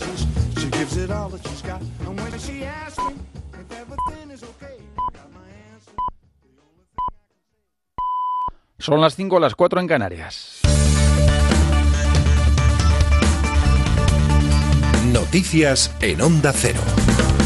Buenas noches. Segundo día de campaña de los candidatos a la presidencia del PP. Hoy van a pedir el apoyo a los militantes en distintos actos convocados en País Vasco, Andalucía, Murcia, Comunidad Valenciana y Castilla-La Mancha. En la víspera, la exsecretaria general y exministra de Defensa, María Dolores de Cospedal, ha asegurado en Barcelona que a ella le hubiera gustado aplicar antes el artículo 155, pero tuvieron que esperar, ha dicho, a que se sumaran PSOE y Ciudadanos. Igualmente, ha confesado que hubiera preferido que TV3 fuese intervenida para que dejara de ser un aparato de propaganda del independentismo. La candidata asegura que va a garantizar que Cataluña no se separe de España. Si ETA no consiguió acabar con España y con esta gran nación que es España y con la unidad de nuestro país, desde luego no van a conseguir acabar con ella ni Puigdemont ni Torra. Eso os puedo asegurar que no va a pasar. No va a pasar. Por su parte, la vicepresidenta del Gobierno, Soraya Sáenz de Santa María, abría su campaña en Málaga, donde ha asegurado que se presenta no solo para ganar el Congreso del PP, se presenta subraya porque cree que puede ganarle las elecciones a Pedro Sánchez. Tenemos que lograr que Pedro Sánchez esté el mínimo tiempo posible en el Gobierno para que no desmonte todo lo que los españoles han logrado con tanto esfuerzo. Multitudinario recibimiento de Pablo Casado en La Coruña. El candidato que ha presentado más avales ha manifestado su felicidad por estar en la cuna del PP de Manuel Fraga, de Rajoy y de Feijó. Del último, además, ha dicho que ha desarrollado el modelo político que él aspira a implantar. Yo hoy lo que he pedido, más allá del apoyo que decían dar a las candidaturas, es que conservemos esa unidad que nos ha hecho fuertes y que nos permite ganar elecciones. Este domingo, entrevista en El País con Pedro Sánchez, el presidente del Gobierno explica algunas de las reformas y planes de choque que prevé llevar a cabo, sacar de inmediato los restos de Franco del Valle de los Caídos, buscar leyes para las que sí tiene apoyos, como la eutanasia, cambios parciales en la reforma laboral, derogar la ley Mordaza o elegir un nuevo presidente de Radio Televisión Española. Y sobre todo, va a buscar Sánchez, dice, acentuar el papel de nuestro país en la Unión Europea, entre sus planes de choque, uno contra la explotación laboral o la pobreza infantil. Uno de los compromisos que, asumo como presidente del Gobierno es, a la mayor brevedad posible, presentar un plan director de lucha contra la explotación laboral. Creo que eso será bueno eh, para reconocer derechos que ahora mismo están siendo negados a muchísimos trabajadores y trabajadoras y, en segundo lugar, yo creo que también será bueno eh, para eh, garantizar la sostenibilidad de nuestro sistema público de pensiones. Sánchez, que mantiene su hoja de ruta, acercamiento en breve de los políticos presos catalanes, reunión con Torra, con el presidente de la Generalitat, el 9 de julio, y tono dialogante. En el diario La Vanguardia publican hoy un sondeo realizado entre el 14 y el 21 de junio sobre qué votarían los catalanes en unas supuestas elecciones generales ahora mismo. El PSC, partido que lidera Miguel Iceta, sumaría más de siete puntos a su apoyo actual y se convertiría en primera fuerza. Los socialistas catalanes aventajarían en cuatro puntos a Esquerra Republicana y en más de siete a los comunes, primera fuerza en los comicios de hace dos años. Sepan que el buque especial de operaciones de la agencia tributaria, el Petrel, desembarca hoy en la base naval de Las Palmas de Gran Canaria un alijo de 1.850 kilos de cocaína que transportaba un velero interceptado en el Atlántico. Una operación contra el narcotráfico realizada conjuntamente por la Policía Nacional y la Agencia Tributaria. Deportes Mundial de Rusia, la selección española prepara su tercer y último partido de la primera fase. Mañana lunes a partir de las 8 de la tarde se enfrenta a Marruecos ya eliminada. Un empate da la clasificación a octavos, aunque queda también determinar si el equipo de Fernando Hierro pasaría primero o segundo de grupo. Lucas Vázquez ha señalado que lo importante es ir cobrando vuelo conforme avanza el campeonato. Lo que se está viendo en el, en el Mundial es que no ninguna selección gana fácil. Al final todos los partidos son muy disputados, eh, hay, eh, ninguna selección es, inferior a otra a priori y bueno, yo creo que eh, lo importante en, un mundial es ir evolucionando en, el campeonato, ¿no? Entonces, pues nosotros lo que queremos ir de, menos a más y intentar eh, llegar hasta el final y, ganarlo, por supuesto. Jugados ayer, México 2, Corea del Sur 1, Alemania 2, Suecia 1 y Bélgica 5, Túnez 2. Antes, este domingo se va a completar eh, la segunda jornada de la primera fase con tres encuentros a las 2, Inglaterra-Panamá, a las 5 de la tarde Japón-Senegal y Polonia contra Colombia a partir de las 8. Es todo. Más noticias en Onda Cero cuando sean las 6, las 5 en Canarias. Síguenos por internet en ondacero.es.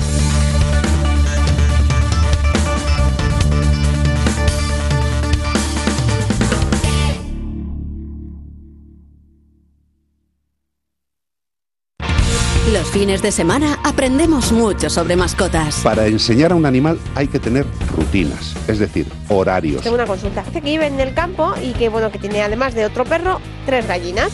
Dice que se pone Como el perro y el gato, un programa educativo y divertido. Dime cinco animales que puedan convivir en una casa con tu gato Nico. Pues un perro, Sí. una tortuga, un origami. ¿Un origami? No, un agapornis.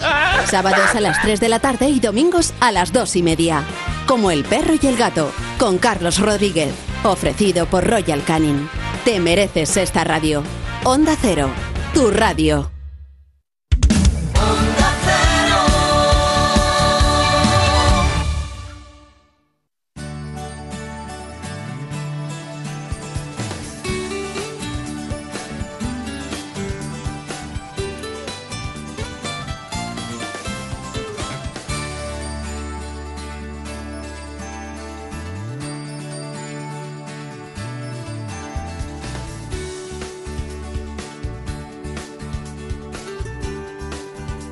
Buenas manos.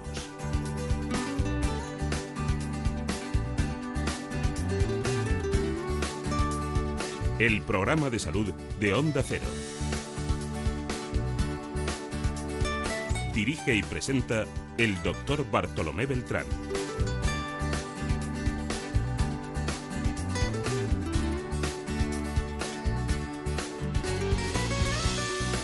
Seguimos adelante en esta segunda parte del programa en la que, como les anunciaba al principio, vamos a hablar de depresión con un psiquiatra y, como no, de los trastornos de la personalidad con la doctora Olga Córdoba.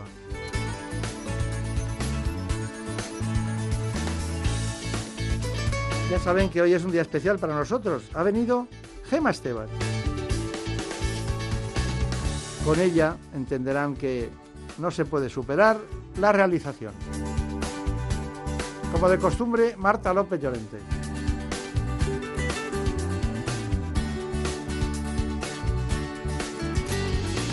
Y nosotros, casi 30 años haciendo radio. Alrededor de 20.000 horas de radio. Pero no se lo cuenten a nadie, ¿eh? quédenselo ahí, no se lo cuenten a nadie. Así que Vamos con la depresión. Se calcula que más de 300 millones de personas sufren depresión en el mundo, pero lo importante es la que tiene usted, si es que la tiene, porque esa es la suya y es diferente a todas. Vamos a hablar de los tipos de depresión y vamos a identificar cuáles son los principales trastornos. Así que nos acompaña el doctor Francisco Ferre, que es jefe del Servicio de Psiquiatría del Instituto Provincial de Psiquiatría del Hospital Gregorio Marañón de Madrid. En buenas manos.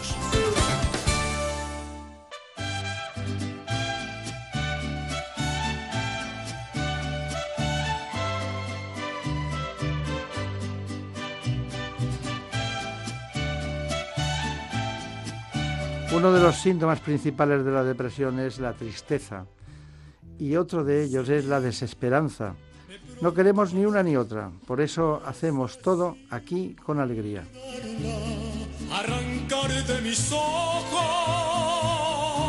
su imagen adorada y poderme dormir sin volver a soñarla Mientras acomoda el doctor Francisco Ferre en nuestros estudios centrales aquí en Madrid, en Onda Cero, vamos a invitarles a todos ustedes a introducirle en este asunto la depresión mediante este informe. En buenas manos. La depresión es una de las enfermedades psiquiátricas más frecuentes en todo el mundo. Se calcula que el 5% de los españoles y más del 15% de la población mundial la sufrirá a lo largo de su vida. Bajo estado de ánimo, sentimientos de constante tristeza, alteraciones del comportamiento, de la actividad y del pensamiento, son los síntomas más habituales. En la actualidad, los retos a los que se enfrentan los especialistas son el infradiagnóstico, la falta de adherencia al tratamiento y la aparición de síntomas residuales en algunos pacientes tratados. Y es que un estudio realizado en nuestro país muestra que cerca de un 50% de los pacientes no recibe tratamiento o no el adecuado. Además, se considera la cuarta enfermedad que más discapacidad produce en el mundo y la Organización Mundial de la Salud calcula que será la segunda en el año 2020 debido a su fuerte impacto a nivel individual, familiar, social y laboral. Bueno, pues aquí estamos con el doctor Francisco Ferre, eh, es el jefe del servicio, sigue de jefe de servicio del Gregorio Marañón de Psiquiatría y en la clínica Actea en la calle Enrique Dunante en Madrid, ¿no? Yo he estado en esa clínica alguna vez, no por depresión, pero sí acompañando a pacientes que tenían trastornos como consecuencia de algún problema psicológico en relación con patologías mamarias o personas que... Pero claro, no es lo mismo eh, eso que dicen estar depre, que no tiene nada que ver con lo que vamos a hablar, eh, y luego todo lo que nos conduce a un cierto grado de depresión en la vida, y que está en relación con la tristeza, las adversidades, eh, la muerte de un ser querido, alguna con la depresión mayor, ¿no? Que es de lo que Digamos, ¿cómo diferencia usted en el grueso de su consulta cuando le llegan pacientes una cosa de otra? Bueno, yo creo que esto que plantea es, es crucial. Es crucial porque se ha producido como una especie de vulgarización o inflación, digamos, del término depresión. Y como muy bien apunta, una cosa en la vida es, sufrir, eh, tener adversidades y lógicamente hay que pasarlo mal. No, no seríamos humanos si no fuera así. Y otra cosa muy distinta es la enfermedad depresiva. La enfermedad depresiva tiene unos síntomas absolutamente concretos, auténticos, una evolución mucho más devastadora de lo que es un duelo o una tristeza por una adversidad. Está bien, la enfermedad depresiva. Bueno, pero a veces eh, a las personas se les juntan muchas adversidades a la vez, ¿no? Y eso, es, y eso hay que tener colchón y hay que tener amortiguadores, ¿no? Bien, hoy, hoy día realmente esta es la cuestión. La cuestión del colchón es muy importante. ¿Por qué? Quiero decir con eso. Nacemos con una vulnerabilidad, probablemente. De hecho, la depresión mayor es una de las enfermedades que tienen más carga hereditaria que, desde luego, en el trastorno, en los de los trastornos mentales. Más o menos, podemos decir que casi, digamos, eh, una persona que tiene depresión mayor tiene siete posibilidades, tiene siete veces más probabilidades de que alguno de sus hijos eh, tenga una depresión que el que no ha tenido depresión. Quiero decir con esto que para nosotros el, descubrir ese colchón, ese, fondo genético es importante. Y sobre ese fondo ocurren adversidades, a veces terribles, como traumas infantiles o adultos, a veces no tan terribles, pero muy repetidos. Y eso sí que dispara esa vulnerabilidad genética y aparece la enfermedad depresiva. Es que da la impresión de que, en general, ¿no? Eh, cuando uno observa clínicamente, como médico de otra especialidad que es mi caso, y ve un depresivo mayor, está reflexico, no tiene reflejos, está como, mm, como si estuviera eh, inmerso en un mundo que, que, no tiene relación con el resto, que está enajenado en su mundo, tal, y luego ves gente que está triste, que está triste, que y claro, no tiene nada que ver una cosa con otra, ¿no? que está triste, que lo están pasando mal, que hacen ejercicio físico incluso para recuperar y lo aguantan mejor, bueno, y luego están los, los que son empáticos, ¿no? Y por mucho que adversidades que tengan, se buscan maneras de salir adelante, ¿no? E incluso duermen. Porque ¿cuáles son las alteraciones de la depresión mayor más frecuentes? A ver, las que realmente diferencian a unos y a otros, yo me gustaría señalar la más importante, sin duda, se llama anedonia. ¿Qué es eso? es la incapacidad para disfrutar de lo que antes disfrutábamos. Incluso la cosa más rutinaria o nimia que uno pudiera recordar no tiene sentido para la persona, no es capaz de conectar. Otra cuestión muy característica de depresión mayor, los síntomas cognitivos. Eh, le cuesta concentrarse, lee una noticia y no se ha enterado ni de, tiene que volverlo a leer, no es capaz incluso de mantener la atención en una conversación entre dos personas. Y luego, en tercer lugar, me gustaría destacar eh, algo que tiene que ver como el, cómo aparecen durante el día los síntomas. En la depresión mayor es muy característico, en, en gran parte de ellas, por no decir en casi todas, que el paciente esté mucho peor por la mañana que por la tarde-noche. Siempre se dice, el depresivo a partir de las 12, la 1 de la mañana empieza ya como a remontar. ¿Por qué sucede esto? Creemos que tiene que ver con una alteración de la secreción del cortisol que se produce a primera hora de la mañana. Pero en cualquier caso es un hecho universalmente conocido. El depresivo, el depresivo la depresión mayor, es muy, muy frecuente que digan yo por las mañanas no, no me levantaría, no puedo con mi vida. Eh, perdóneme, pero em, claro, el cortisol se moviliza también por los estímulos externos, la adrenalina y tal, a lo largo del día, la propia luz del día y todo eso. Pero claro, si mm, eso que mejora es falso, porque al final no, estamos hablando de, mm, mecanismos cerebrales internos de neuronas, de, estimuladores o de eh, distintas sustancias que se segregan que dan animosidad, como puede ser la serotonina, que son los tratamientos que ustedes en general utilizan. Entonces, el, que se estimulen por el cortisol a lo largo del día es pan para hoy y hambre para mañana, ¿no?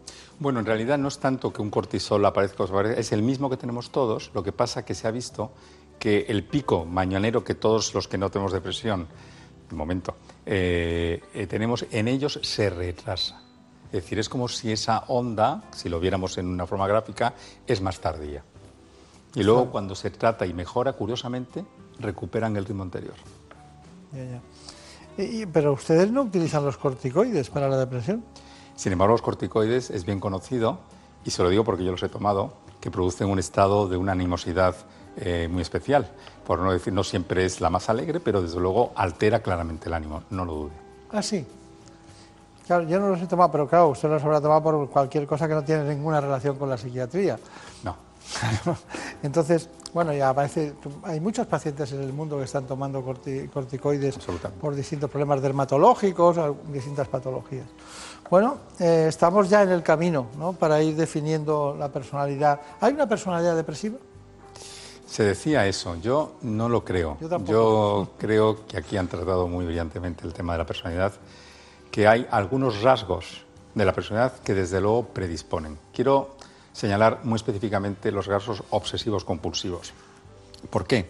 Porque son personas en general muy autoexigidas, muy perfeccionistas, muy controladoras que entienden la vida o blanco o negro, no hay grises, digo en un caso extremo. ¿no? Estas personas tan autoexigidas, tan responsables, es tan sencillo que ante un reto, ante un estrés, sientan que no llegan, sientan que fracasan, que esa ruptura de no he llegado a lo que yo me puede muchas veces precipitar o favorecer una depresión. Está bien, está bien.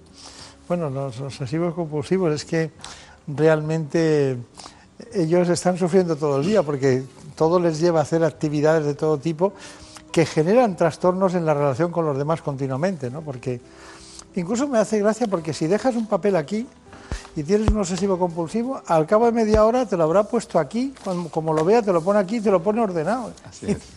y a mí me gusta el desorden, a mí me gusta el desorden planificado, porque si yo lo pongo aquí, es que estoy pensando que luego vendré a hablar con usted, no lo soportan ver las cosas fuera de sitio. el, el orden y, el, y, el, y, lo imprevisto y el descontrol es lo que genera más angustia. Eso no quiere decir que estas señoras que tienen la nevera perfectamente toda cada cosa en su sitio tengan sean obsesivos bueno, Vamos a ver, yo creo que rasgos obsesivos compulsivos tenemos muchos, yo creo que tengo algunos. El problema no es tenerlos o no, sino es el grado y cómo interfieren en la vida.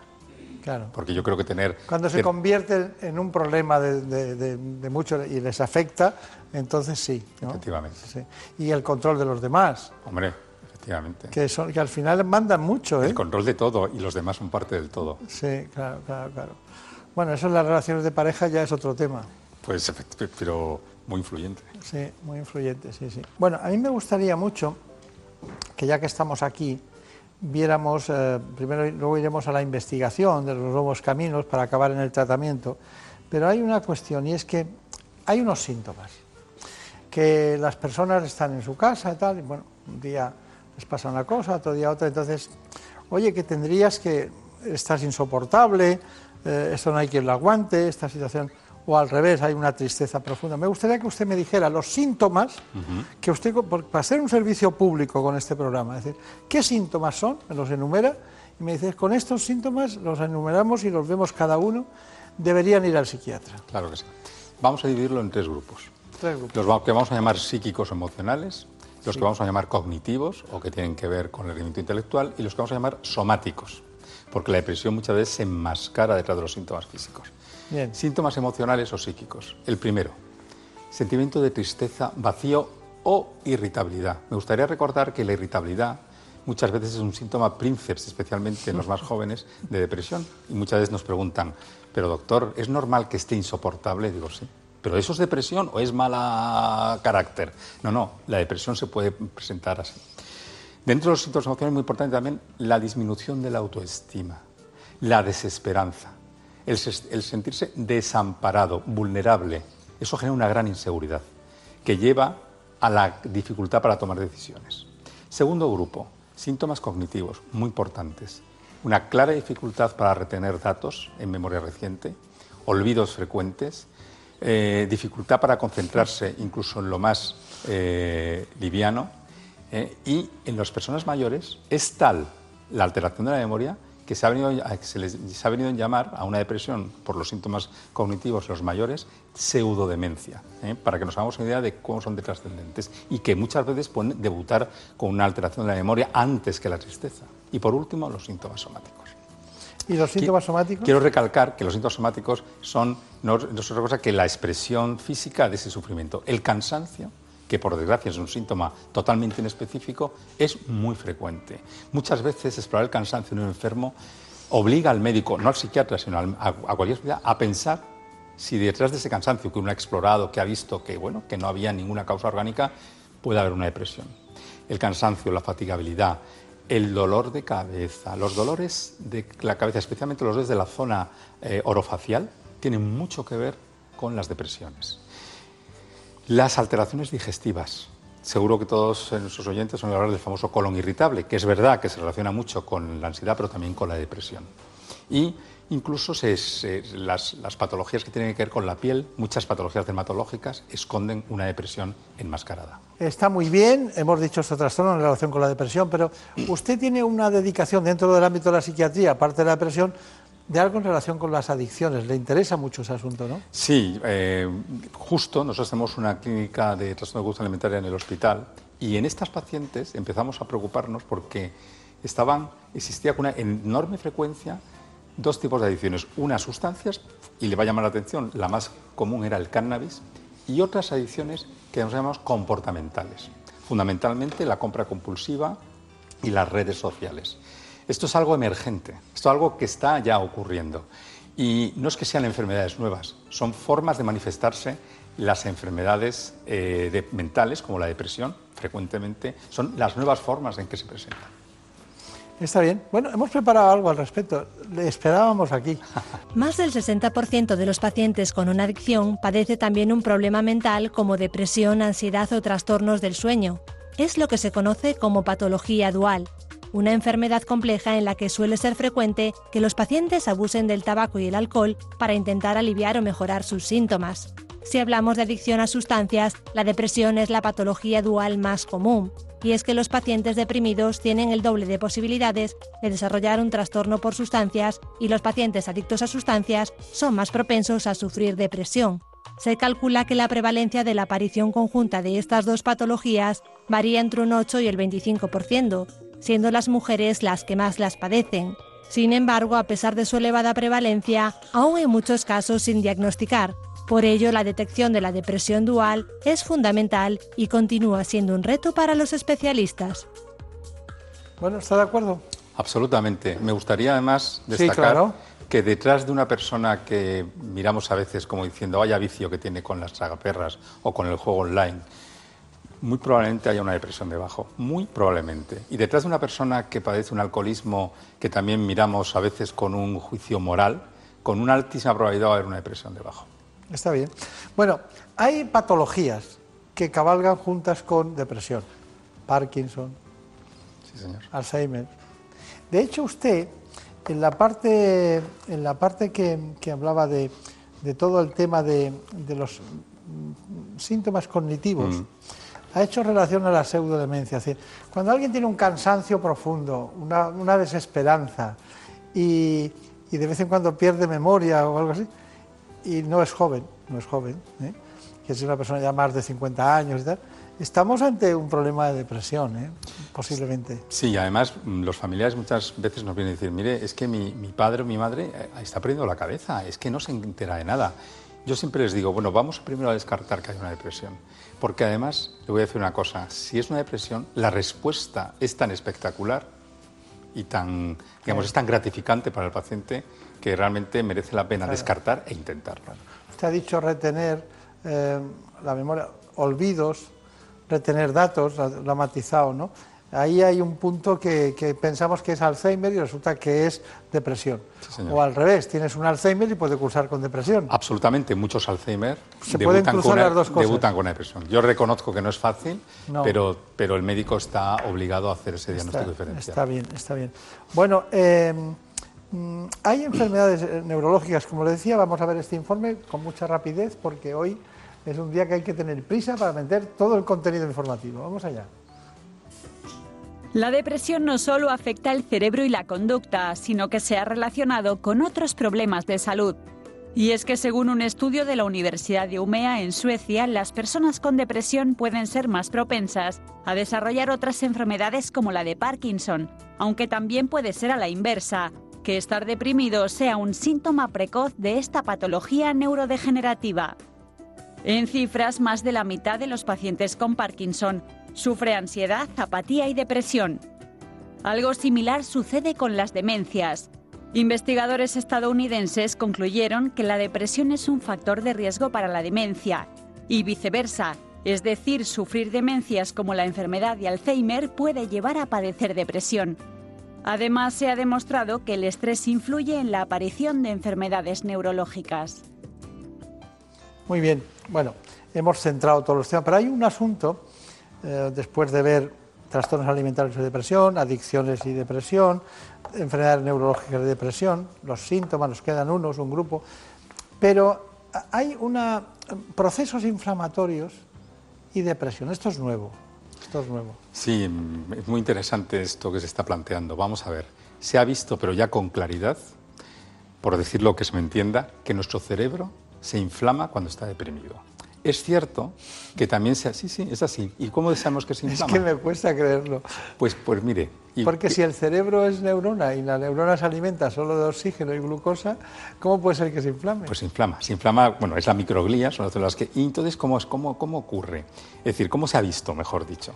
Bueno, resulta que los mismos marcadores inflamatorios que aparecen en, en una inflamación por una infección o incluso por un golpe, como es la proteína C reactiva, las Sí. interleuquinas, se han descubierto que ocurre- están en el cerebro cuando hay depresión. Entonces, esto ya hace años. Entonces empezaron a... se está trabajando sobre el tema y re- realmente todavía es muy difícil centrarlo, pero hay cosas muy llamativas. Por ejemplo, sabemos que aquel paciente que tenga una proteína C reactiva por encima de 3 miligramos litro, ese paciente va a responder mucho peor a los antidepresivos y en concreto a un grupo de ellos. Eso me gusta. Lo, Es lo que- entiendo, lo entiendo. Es que esto es muy importante, es decir, aunque todavía no es de uso común en los médicos, porque estamos hablando de algo muy, digamos, de última, eh, digamos, reciente investigación, pero ya se van consolidando. Por ejemplo, estados inflamatorios como tener una artritis reumatoide, una enfermedad tumoral, ser gordito, como siempre, eh, siempre proceso. ya todo se arregla adelgazando, ya lo sabe. Eh, ser gordito, ejercicio tener hipertensión, eso que conlleva eh, cierto nivel de inflamación, también se ha visto que hace que las- el tratamiento de la depresión sea mucho más resistente, más difícil de tratar. Podríamos estar usted y yo una docena de domingos hablando de, de procesos inflamatorios de depresión. En, en ese caso, ¿cuál sería la medicación que ustedes utilizan con más frecuencia y más eficaz? Brevemente, por favor. Eh, no usaríamos los inhibidores de la creación de serotonina, eh, que son la fluoxetina, paroxetina, y deberíamos usar los que mueven más la dopamina y la noradrenalina, como bupropion, ah, bueno, y algunos otros. Que, es que no salimos de lo mismo, ¿eh? Mm, Estamos mucho tiempo en lo mismo. Lo único que ocurre es que se va perfeccionando la medicación. Correcto. Pero hay una serie de sustancias, de mediadores químicos cerebrales que ustedes están siempre con ellos, ¿no? Sí, lo que pasa es que yo tengo la gran esperanza de ver, de ver, aunque, en fin, de ver en mi carrera profesional cómo personalizamos lo que se llama ahora medicina personalizada, personalizamos el tratamiento de la depresión. Cuando tengamos más predictores de qué le va bien a un paciente y cuál. O marcadores. Exacto, claro. como los que he comentado. Sí, y digamos, cuando se duerme menos, hay más inflamación. No lo sé. te digo sinceramente. Qué, no gran, lo sé. qué gran manera de acabar el programa, diciendo de algo no lo sé. Yo en eso soy, me cuesta, no, no lo sé, no lo sé. Este, esto no, no, no, no lo había, me había planteado. Cuando se duerme menos, en principio lo que hay que plantearse es si es antes el huevo o la gallina. Yo creo que se duerme menos, No, los que tienen depresión duermen menos. claro, claro, es lo que le iba a decir. Entonces sí hay inflamación, lógicamente, si tiene depresión. Pero las alteraciones del sueño eh, siempre tienen que acompañar o acompañan a un cerebro que no puede estar. A ver, el, insomnio, por- porque hay otras relaciones del sueño que sería otra cuestión, el insomnio en principio, salvo muy rara vez, no es una enfermedad per se, es un síntoma, lo más frecuente de depresión y de ansiedad. Bueno, Calle Henry Durán, Clínica TEA, jefe de servicio del Gregorio Marañón. ¿Qué tiempo? Hacía mucho tiempo que no estábamos juntos, ¿eh? Bueno, Pero han pasado Nunca muchas es tarde. cosas. Nunca es tarde.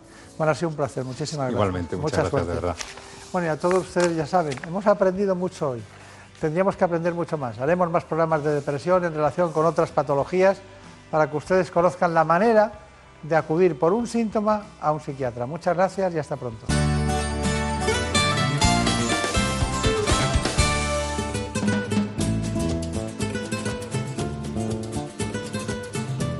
Ha llegado el momento de conocer lo que publican nuestros compañeros de La Razón en ese suplemento de A tu Salud.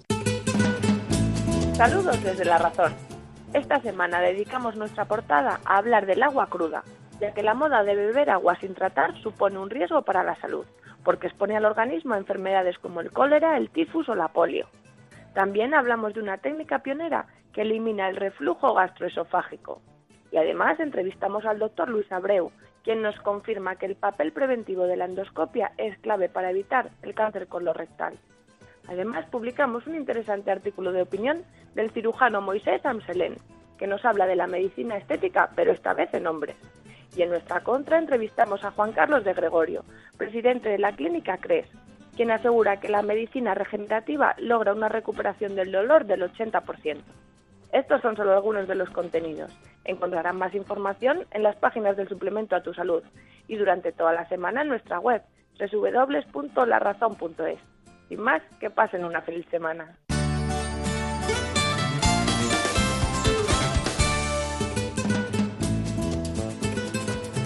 Ha llegado el momento más ilustrado en el ámbito del conocimiento de la sanidad y la salud pública en España. Viene de la mano del Global, Gaceta Médica. Si quieren ustedes estar bien de salud y además saber lo que pasa en el ámbito sanitario, tiene la palabra, se la damos en este instante, Santiago de Quiroga. Repasamos, repasamos esta semana las noticias de actualidad que, como no, tienen que ver con los premios eh, Fundamed and a los mejores en sanidad. ¿Y cómo son los mejores o quiénes son? Bueno, pues en compañía del año Fundamed escogió a Janssen, cuyo presidente y consejero delegado, Martín Sellés, hizo, eh, pues recogió, hizo los honores con el premio. Pero hubo más premios y también muy interesantes. La Comisión de Sanidad del Senado revalidó su espíritu, nos cuenta Gaceta Médica, de consenso ante el equipo ministerial, ya que recibieron el premio por sus actividades eh, sanitarias y por su trabajo en equipo de los principales partidos en el Senado, en este caso el Grupo Socialista y el Grupo Popular, recogieron junto a la presidenta del mismo, de la comisión, el premio recibido. También apoyo social y económico a los niños con cáncer recibió el premio a la iniciativa sanitaria. Pero hay más. Pfizer se llevó el, premio porque es el kilómetro cero Madrid frente a la hemofilia, con destino a 65 países por su planta de fabricación de biotecnología. Y hubo más premios. Merck estrenó la categoría de I más D con su esfuerzo en el campo de la inmunooncología, premio también muy merecido. Y en cuanto al medicamento del año, se lo llevó el tratamiento del mieloma múltiple a cargo de Darzalex, que es el primer y único anticuerpo monoclonal dirigido contra el, la molécula, una molécula muy implicada en el mieloma múltiple y es innovadora sin duda alguna.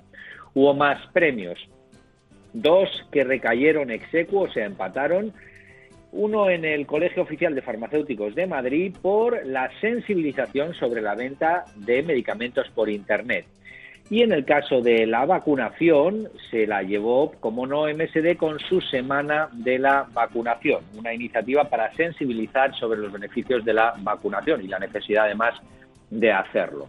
En cuanto a la trayectoria profesional, dos premios a dos destacados personajes del sector en diferentes ámbitos. Uno en el ámbito académico investigador, que es el profesor Emilio Bouza, reconocimiento a un pionero de los estudios multicéntricos en España, y por parte de la industria, el extraordinario, la extraordinaria carrera eh, internacional de Ángel Fernández, presidente y director general de MSD España, que ambos fueron también reconocidos. Y, como no, en reputación corporativa, una iniciativa em, que trata de concienciar a los más pequeños en los colegios sobre la necesidad del uso racional de los antibióticos en colaboración con las universidades, el proyecto SUI Spain que impulsaba MSD. Y nos despedimos con dos proyectos finales que recibieron el premio a la Compañía Genéricos del Año a cargo de CINFA y a la Compañía Autocuidado a cargo de URIAC. En definitiva, unos premios en los cuales se vio que el sector sanitario sigue muy activo y muy dispuesto a hacerlo cada vez mejor. Hasta la semana que viene, sean felices. En buenas manos. should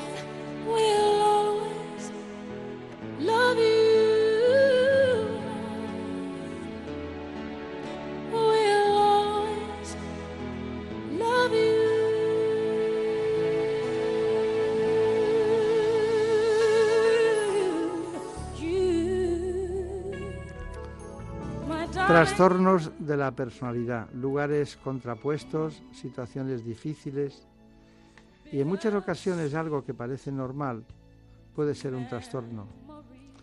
Es que él es así o es que ella tiene estas cosas. A veces es bueno consultar al psiquiatra, siempre y cuando aparezcan trastornos que les vamos a matizar en este espacio. Porque ¿Quién tiene una salud mental perfecta? Tenemos termómetros para la fiebre, tenemos resonancias magnéticas para identificar tumores, otras patologías, alteraciones orgánicas, pero ¿cómo se detecta un trastorno de la personalidad? ¿Cuándo hay enfermedad? ¿Cuándo hay patología? ¿Y cuándo hay normalidad? Hoy nos lo va a contar la doctora Olga Córdoba. En buenas manos. Los trastornos de personalidad son un grupo de afecciones en las que los individuos muestran patrones de pensamiento, percepción, sentimiento y comportamiento diferentes del resto de la sociedad considerada normal. Suelen iniciarse en la adolescencia o al principio de la edad adulta y son estables a lo largo del tiempo. Se han descrito 10 tipos de trastornos de la personalidad, y por sus características similares se reúnen en tres grupos, raros o excéntricos, dramáticos, emotivos o inestables y ansiosos o temerosos. Entre ellos destacan el trastorno límite de la personalidad, el trastorno de la personalidad antisocial y el trastorno de la personalidad por evitación. Estos tres tienen un resultado común, la complejidad ante las relaciones sociales. De todos ellos, el de mayor prevalencia es el trastorno límite de personalidad, lo sufre cerca de un 2% de la población y además tiene un alto índice de suicidios. Bueno, pues aquí estamos para tratar un asunto que en muchas ocasiones lo hemos hecho no de forma directa. Es difícil, es complicado, pero hemos acudido a las manos expertas, en este caso, en el conocimiento de la psiquiatría. Trabaja en el Hospital Gregorio Marañón de Madrid, es psiquiatra, como les he dicho, y es la doctora Olga Córdoba, que es amiga de este espacio cuando tenemos que recurrir también a la psiquiatría. Bueno, tengo muchas anotaciones porque hay, hay ángulos oscuros en la medicina, pues sabemos mucho de muchas cosas y las manejamos, pero cuando entramos en la psiquiatría vamos de puntillas todos, ¿no? incluso los propios médicos. Eh, ¿Por qué tiene tanta importancia el diagnóstico y tratamiento de, de este problema, del trastorno precoz, trastornos eh, de personalidad? El trastorno de personalidad es muy importante porque es muy frecuente en la población general, también es muy frecuente dentro de todos los trastornos mentales. La gravedad tiene una altísima letalidad, que esto no es muy conocido. Pensamos que solo se suicidan los pacientes deprimidos o los esquizofrénicos pues eh, hay un porcentaje altísimo y puedo asegurar que es una de las patologías que tienen una mayor causalidad de intentos de suicidio. Hay un enorme gasto de recursos económicos porque son pacientes que tardan mucho en ser diagnosticados. Se les diagnostica cuando llegan al diagnóstico de trastorno de personalidad, generalmente cuentan con tres y cuatro diagnósticos anteriores erróneos. Entonces van de un dispositivo a otro buscando una solución, un diagnóstico, un tratamiento y realmente es un elevado gasto de recursos. Dígame, eh, nosotros nos encontramos con muchas personas que por distintas circunstancias o no las entiendes o cambian frecuentemente de opinión o, un día están de una manera, otro de otra. Eh, incluso dicen cosas muy verbales, no tienen un día bueno. ¿Cuáles serían los signos de alarma que nosotros podríamos detectar en una persona para decir, cuidado que puede estamos, estamos ante alguien que puede tener algo de trastorno de personalidad? Bueno, está describiendo usted precisamente este tipo de trastornos. Eh, en la vida cotidiana, eh, cuando estamos ante una persona que sufre un trastorno de personalidad, son personas de difícil trato, son personas con las que no te puedes sentar cómodamente, siempre tienes que estar un poquito amoldándote a ellos, porque no sabes muy bien qué día va a tener, no sabes muy bien cómo va a interpretar tus palabras, esto hablo en la cotidianeidad.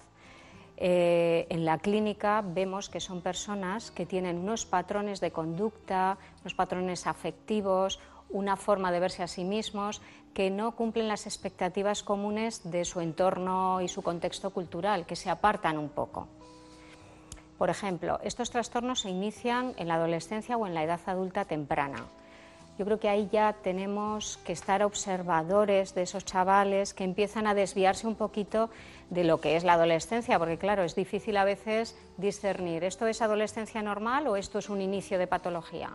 Bueno, yo creo que cualquier padre sabe que está sucediendo algo, aunque no sepa qué, que hay algo extraño. Son adolescentes excesivamente retadores, oposicionistas, eh, a veces empiezan con, conducta- con conductas disruptivas, un poquito disociales, se apartan de la norma, tienen mucho descontrol emocional, no es la inestabilidad emocional normal de un adolescente, es algo más, eh, se siente. Sí, sí. Tengo aquí anotar mala adaptación social y escolar. Sí. Eh, eh, informaciones que, que- que tengo de datos de sus informes, de sus Sí. trabajos, ¿no? Eleva- impu- son impulsivos, eh, los padres no saben qué hacer con ellos en muchas ocasiones, los profesores tampoco, y bueno, y algunos tienen depresiones graves incluso. También, Pero dígame una cosa, eh, ¿qué- ¿tiene algo que ver la genética con, esto- con estos jóvenes? Bueno, en la causa de la etiología de los trastornos de personalidad se ha llegado a bastante consenso que es multicausal. Efectivamente, la genética está presente, no al 100%, es un factor más. eh, factores eh, familiares, socioculturales, todo esto afecta, pero sí la genética también. Cuando hay antecedentes familiares, no solo de trastornos de personalidad, sino de cualquier otra psicopatología, es un buen caldo de cultivo para generarse problemas de este tipo. Eh, es importante en este tipo de casos, según lo que yo he leído de usted, lo que decía que mm, adaptarse y sobre todo adaptarse a intentar hacer el retrato robot lo antes posible de esas personas y llegar a un diagnóstico precoz. Pero hay que atreverse, ¿no? Porque no estigmatizamos mucho cuando decimos, cuando usted dice tiene un trastorno de personalidad, el que lo, o sea, igual que en el campo siembras y no, no crecen igual las, las distintas eh, plantaciones, en una persona con mucha cultura, puede decir, bueno, es un trastorno de personalidad, pero eso se corrige porque vamos a educarles la- las emociones, es decir, los propios compañeros, las parejas, la, sociedad, las aficiones, eh, que a veces ves el- cómo son todos los demás y te inicias en el juego, en el deporte, compites y entonces vas cambiando, ¿no? Puedes ir cambiando. Pero ¿cómo se atreve un psiquiatra a decirle a alguien que tiene un trastorno de la personalidad? Bueno, es un tema delicado. Estamos hablando del estigma de los pacientes, pero curiosamente con los trastornos de personalidad, como hay tantísimo sufrimiento personal y familiar, porque eh, concretamente el trastorno límite de la personalidad, que es lo que más trato yo en, en el hospital de día del Hospital Gregorio Marañón, son personas con tal carga de sufrimiento y tan incomprendidas porque realmente no saben decirles exactamente qué tienen. Unas veces les dicen que están enfermos, otras veces les dicen que son caprichosos, que no tienen tolerancia a la frustración, que lo que pasa es que están mal educados, o sea, han podido recibir todo tipo de comentarios a cual más peyorativo. Entonces llega un momento en que ya están cansados de ir de peregrinaje de médico a médico, de, de sitio a sitio, y cuando ya les dices, mira, a ti lo que te pasa es esto, y se lo describes, se sienten identificados, es como que se tranquilizan y dicen, yo sabía que me pasaba algo, pero no sabía qué. Claro, claro, claro. Bueno, luego hablaremos de todas las áreas en las que afecta, que estamos hablando, eh, tengo aquí anotado por distintas áreas de, eh, bueno, aparte del consumo de medicamentos que es cuatro veces superior al resto de la población, o 50 posibilidades más de, de generar una, un- una invitación al suicidio que al resto de la población. Pero hay áreas, ¿no? Áreas emocionales, áreas, tengo aquí anotadas, áreas cognitivas, conductales, ¿no? Son distintas áreas en las que ellos eh, manifiestan su trastorno, Unos, en unos la autopista del, del conductal será más amplia que en otro la emocional, ¿no? Y eso tiene usted que verlo, porque no son métricas, no se mide como, como la medida de, de- de un- de un tumor o, o otra patología. Efectivamente. Yo comprendo que para el psiquiatra es, es muy complicado. Y además un día cualquiera descubre usted una cosa que no había pensado anteriormente, ¿no? Exacto. Son pacientes muy impredecibles. Eh, bueno, es un tema que me preocupa porque nunca sé en, en dó- en dónde estoy, en qué frontera estoy. Eh, ¿Qué es lo que le da más resultado para el diagnóstico precoz? Para el diagnóstico precoz, lo que es fundamental es que el, el psiquiatra o el psicólogo que esté diagnosticando tenga experiencia clínica con estos pacientes. Porque si no nos quedamos en la sintomatología, porque estos pacientes presentan sintomatología que no son, o sea, son síndromes, pero no son trastornos del eje 2, lo que decimos, ¿no? Depresiones, los grandes diagnósticos. Entonces, si no tienes demasiada experiencia clínica en estos pacientes, te quedas en la superficie, en tiene ansiedad o tiene depresión o tiene insomnio o es un poco impulsivo, pero no ahondas en lo que es la identidad, en lo que es la organización de la personalidad. Entonces, es la clínica lo más fiable. Eh, eh, diga- diga- perdóneme esta pregunta, Seymour. Estas personas que no saben manifestar sus sentimientos, eh, que son algo alexitímicos, ¿no? que no, eh, ni sus deseos, ni, ni tocan a los demás cuando son pareja, ni, ni les tocan, ni, que no saben expresar cuestiones positivas, ni hacer proyectos de pareja y tal. ¿Esas pueden estar en, un trastorno de la personalidad? Podrían estar. Hay varios trastornos de la personalidad que tienen características de este tipo. Mm, Por ejemplo, el obsesivo, que siempre lo relacionamos con el orden, eh, la pulcritud, también tiene este tipo de, de actitudes a veces. Claro. Y dígame, sí, luego se- esos que se, se creen, ellas o ellos que son el centro de todo lo que ocurre, ¿no? Y lo intentan controlar con habilidades positivas, pero al final están sufriendo muchísimo, ¿no? Las habilidades positivas es que hacen, hacen las cosas muy bien en casa, organizan muy bien el colegio de los niños, eh, están pendientes de todo, pero acaban mm, molestando a todo el mundo. Porque son muy controladoras. Sí, eso, pero. O claro, controladores, O claro. controladores. Mm, De No todas aéreos. formas, esto es dimensional, porque son rasgos de personalidad. Todos tenemos rasgos de todos los tipos de trastornos de personalidad. Eh, la patología empieza cuando esos patrones son muy intensos, muy estables y en la mayoría de los contextos. Si solo te pasa en casa con tu marido, igual el problema solo lo tienes con tu marido. Si te pasa con tu marido, en el trabajo, con los amigos, en general, el problema es tuyo. Eh, me interesa mucho mm, ver cuál es el papel de las familias en este tema. Eh, la familia en su conjunto, da igual la, la familia próxima, el primer círculo, o Sí. la- ¿Cómo es el papel de las familias cuando alguien tiene o le, dicen que tiene un trastorno de personalidad? ¿Qué puede hacer? Bueno, pues muchísimo. Eh, las familias son los mayores contenedores y, y la estructura que el paciente necesita. Vienen la mayoría de las veces absolutamente desbordados, confusos, cansadísimos de aguantar al paciente, porque es verdad que los trastornos de conducta con tanta impulsividad, tantos intentos de suicidio, cansan mucho y agotan mucho a la familia. Pero una vez que les explicas, mm, bueno, pues hay un abordaje también psicoterapéutico para las familias y psicoeducativo, que es muy necesario. Cuando aprenden a manejarles y aprenden, yo como les digo, os voy a enseñar a decodificar a vuestro hijo, porque cuando os está diciendo lo que sea, en realidad os quiere decir esto. O sea, cuando empiezan a entender qué está pasando, qué hay detrás, el sufrimiento que tienen y cómo manejarlo, el papel de la familia es fundamental. Asociación de trastorno límite de personalidad. El trastorno límite de la personalidad es el trastorno más común de, de los trastornos de personalidad. Parece que estamos hablando de un 2 a un 4% de la población de salud mental y estaríamos hablando en torno a 100.000 personas en España.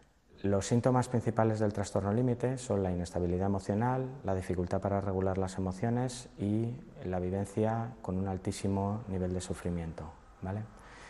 Esto eh, significa que la persona tiene muchísimas dificultades a la hora de relacionarse con normalidad con personas y sobre todo eh, para entrar al mundo laboral. La asociación inicialmente lo que busca es dar una atención especializada a este tipo de pacientes. Eh, igualmente buscamos atender y que los familiares sientan que hay profesionales que cubren sus necesidades, que hacen un seguimiento y que les ayudan a entender y a manejar esta patología tan desconocida y que ellos están eh, tan confusionales. Luego, eh, nosotros buscamos que los profesionales que están dentro de la red y sobre todo los que van a atender en algún momento pacientes psiquiátricos dentro de las universidades, másteres privados y, recursos de formación dentro de la psiquiatría y la psicología, eh, puedan tener formación específica eh, sobre trastorno límite. Eh, igualmente, nosotros tenemos un centro que sería un diseño parecido a una rehabilitación psicosocial. Entonces, lo que buscamos es que, independientemente de o, paralelo a, la, intervención individual, ellos tengan eh, recursos mañana y tarde en los que se puedan trabajar otros aspectos que, no se, que son complementarios a la a la terapia individual. Por ejemplo, tenemos talleres de arte terapia, tenemos talleres grupales, tenemos talleres de teatro, tenemos de- talleres de rehabilitación cognitiva, tenemos talleres de psicoeducación, de temas que consideramos que a ellos les puede venir bien. Las familias eh, son fundamentales en todo este trastorno. Eh, nosotros tenemos una escuela de familias que hacemos una formación trimestral para que, bueno, pues para que ellos vayan eh, teniendo un asesoramiento y que vayan entendiendo eh, y cogiendo pautas de qué es el trastorno y cómo se maneja. Bueno, hemos visto al psicólogo Fernando Sánchez. eh, ya saben ustedes que nuestro equipo siempre anda buscando por ahí y han encontrado esta asociación, concretamente a MyTLP, que es trastorno límite de personalidad y que me imagino que tendrán, si se ha creado, es porque hay gente que está inquieta con, con este tema. Eh, ¿Cuál es su principal función, cree usted? ¿Qué hacen entre ellos? AMAI eh, es una de las asociaciones más serias que hay eh, para el abordaje del trastorno límite. Eh, comenzaron familias, madres fundamentalmente, de, de hijos con trastorno límite y empezaron a, a- a- recabar información y a reunir a profesionales expertos en el tema y la verdad que ahora es una buena asociación, tienen todo tipo de abordajes. Lo del trastorno límite de la personalidad nos ha llevado a entender que tiene mitos. El trastorno límite de la personalidad es una enfermedad psiquiátrica en la que el paciente tiene un estado de ánimo, comportamiento y se relaciona con los demás de forma inestable. Por sus características, es una patología difícil de diagnosticar. Por eso es importante desmontar los mitos que la rodean.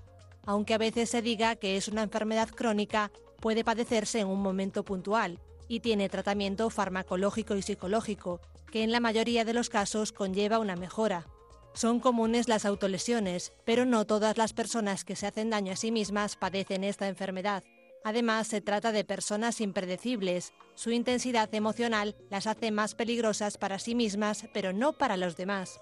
Y aunque parezca que los pacientes tengan desgana, la realidad es que no son capaces de realizar tareas por sentirse inseguros. un aspecto que se debe trabajar en terapia para poder avanzar. Eh, este tema, este tema es para mí muy complicado, el que usted trata. Podríamos estar aquí muchísimo tiempo. Hemos dado una, una impresión de su trabajo diario, que por cierto, me extraña que esté solo en un hospital público. Usted también tendrá una consulta en alguna parte, ¿no? Sí, sí. También tengo eh, una consulta privada donde atiendo pacientes de este tipo también. ¿Y, hay alguna distinción entre uno y otro trabajo? Bueno, sí. En la pública, donde estoy, es en el servicio de psiquiatría del Hospital Gregorio Marañón y, y yo estoy en, en el hospital de día. En el hospital de día es un abordaje psicoterapéutico intensivo grupal, fundamentalmente. Claro. Y allí trabajamos en equipo. Estamos dos psiquiatras, una psicóloga, terapeuta ocupacional, enfermera y auxiliar. Y trabajamos todo en equipo y es un trabajo muy intensivo para pacientes muy graves de este tipo que han pasado por otros dispositivos y no se sostenían lo suficiente. ¿Cómo es la sala de espera de su consulta privada entonces? Bueno, la- en la Porque si es privada uno es, uno- diferente, claro, porque ya allí hago tratamientos individualizados, son tratamientos psicoterapéuticos y psicofarmacológicos y son diferentes. Claro, claro, claro. Muy bien. ¿Y, y- y no, le, no le causa mucho trastorno no poder darles una receta a los pacientes? La receta mágica no existe. Eh, a estos pacientes lo que hay es que acompañarles. O sea, nosotros como médicos siempre pensamos en curar.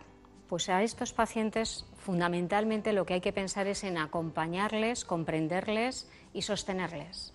Bueno, pues como tenga usted que sostener, acompañar y mantener a todos los pacientes, es un trabajo... Pues tengo pacientes que llevan conmigo más de 10 años. Está bien, está bien. Es muy curioso. Bueno, deme una conclusión. Ah, Ya sé que estamos en, el, en un océano y le estoy pidiendo un charquito, Sí. pero dígame. Bueno, yo animaría, si alguien le suscita la duda de a mí me pasará algo de esto, que por favor que, que pida ayuda, que consulte con un especialista, que no se quede con la duda de a mí me pasará algo o es el mundo que está contra mí. Ante la duda merece la pena que consulte. Em, con tratamientos psicoterapéuticos y psicofarmacológicos se mejoran. Con la edad también, sin hacer nada, simplemente con la edad hay un porcentaje altísimo que mejoran. Eso lo vemos todos, que la edad nos atempera, nos da más, ¿no? más tranquilidad, a ellos también. Pero merece la pena que pidan ayuda. Está bien. Bueno, pues ya han visto ustedes que la doctora Alba Córdoba, desde que la conocen, con la edad mejora, eh, o sea, pero desde el conocimiento. Estamos Vale. hablando del conocimiento, Bien. con la edad mejora. De acuerdo. Muchísimas gracias por su aportación. Me lo he pasado muy bien, ¿eh? Yo Porque ya ¿eh? estoy poniendo nombres a todas aquellas personas que tienen un- un- algo de una cosa o algo de otra. Pero eso es una diversión personal que es triste, porque no es diversión, Ya. ni tampoco puede tener la tristeza mientras haya especialistas como usted. Muchas gracias. Muchas gracias. Gracias. Hasta pronto. Ya ven, alma y cuerpo. Hoy hemos estado con el alma, por decirlo de alguna manera, forman parte de lo que es el ser humano. Muchas gracias y hasta pronto. En buenas manos.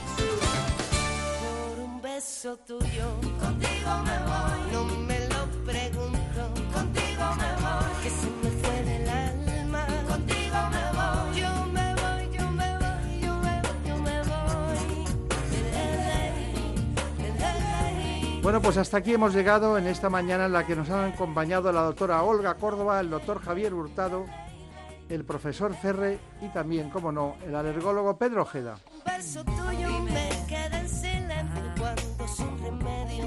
Los contenidos del programa corresponden al programa televisivo que realizamos esta misma mañana, dentro de un rato, a las 9 menos cuarto, en la sexta. ¿En qué me pasa, doctor? Les espero también en la televisión dentro de un rato, pero antes les recuerdo que la realización de este espacio ha corrido a cargo, esperen que me ponga de pie para despedirla. Gema Esteban, vuelve siempre, vuelve. En la producción estuvo nuestra querida Marta López Llorente, la otra santa de Ávila, ya saben.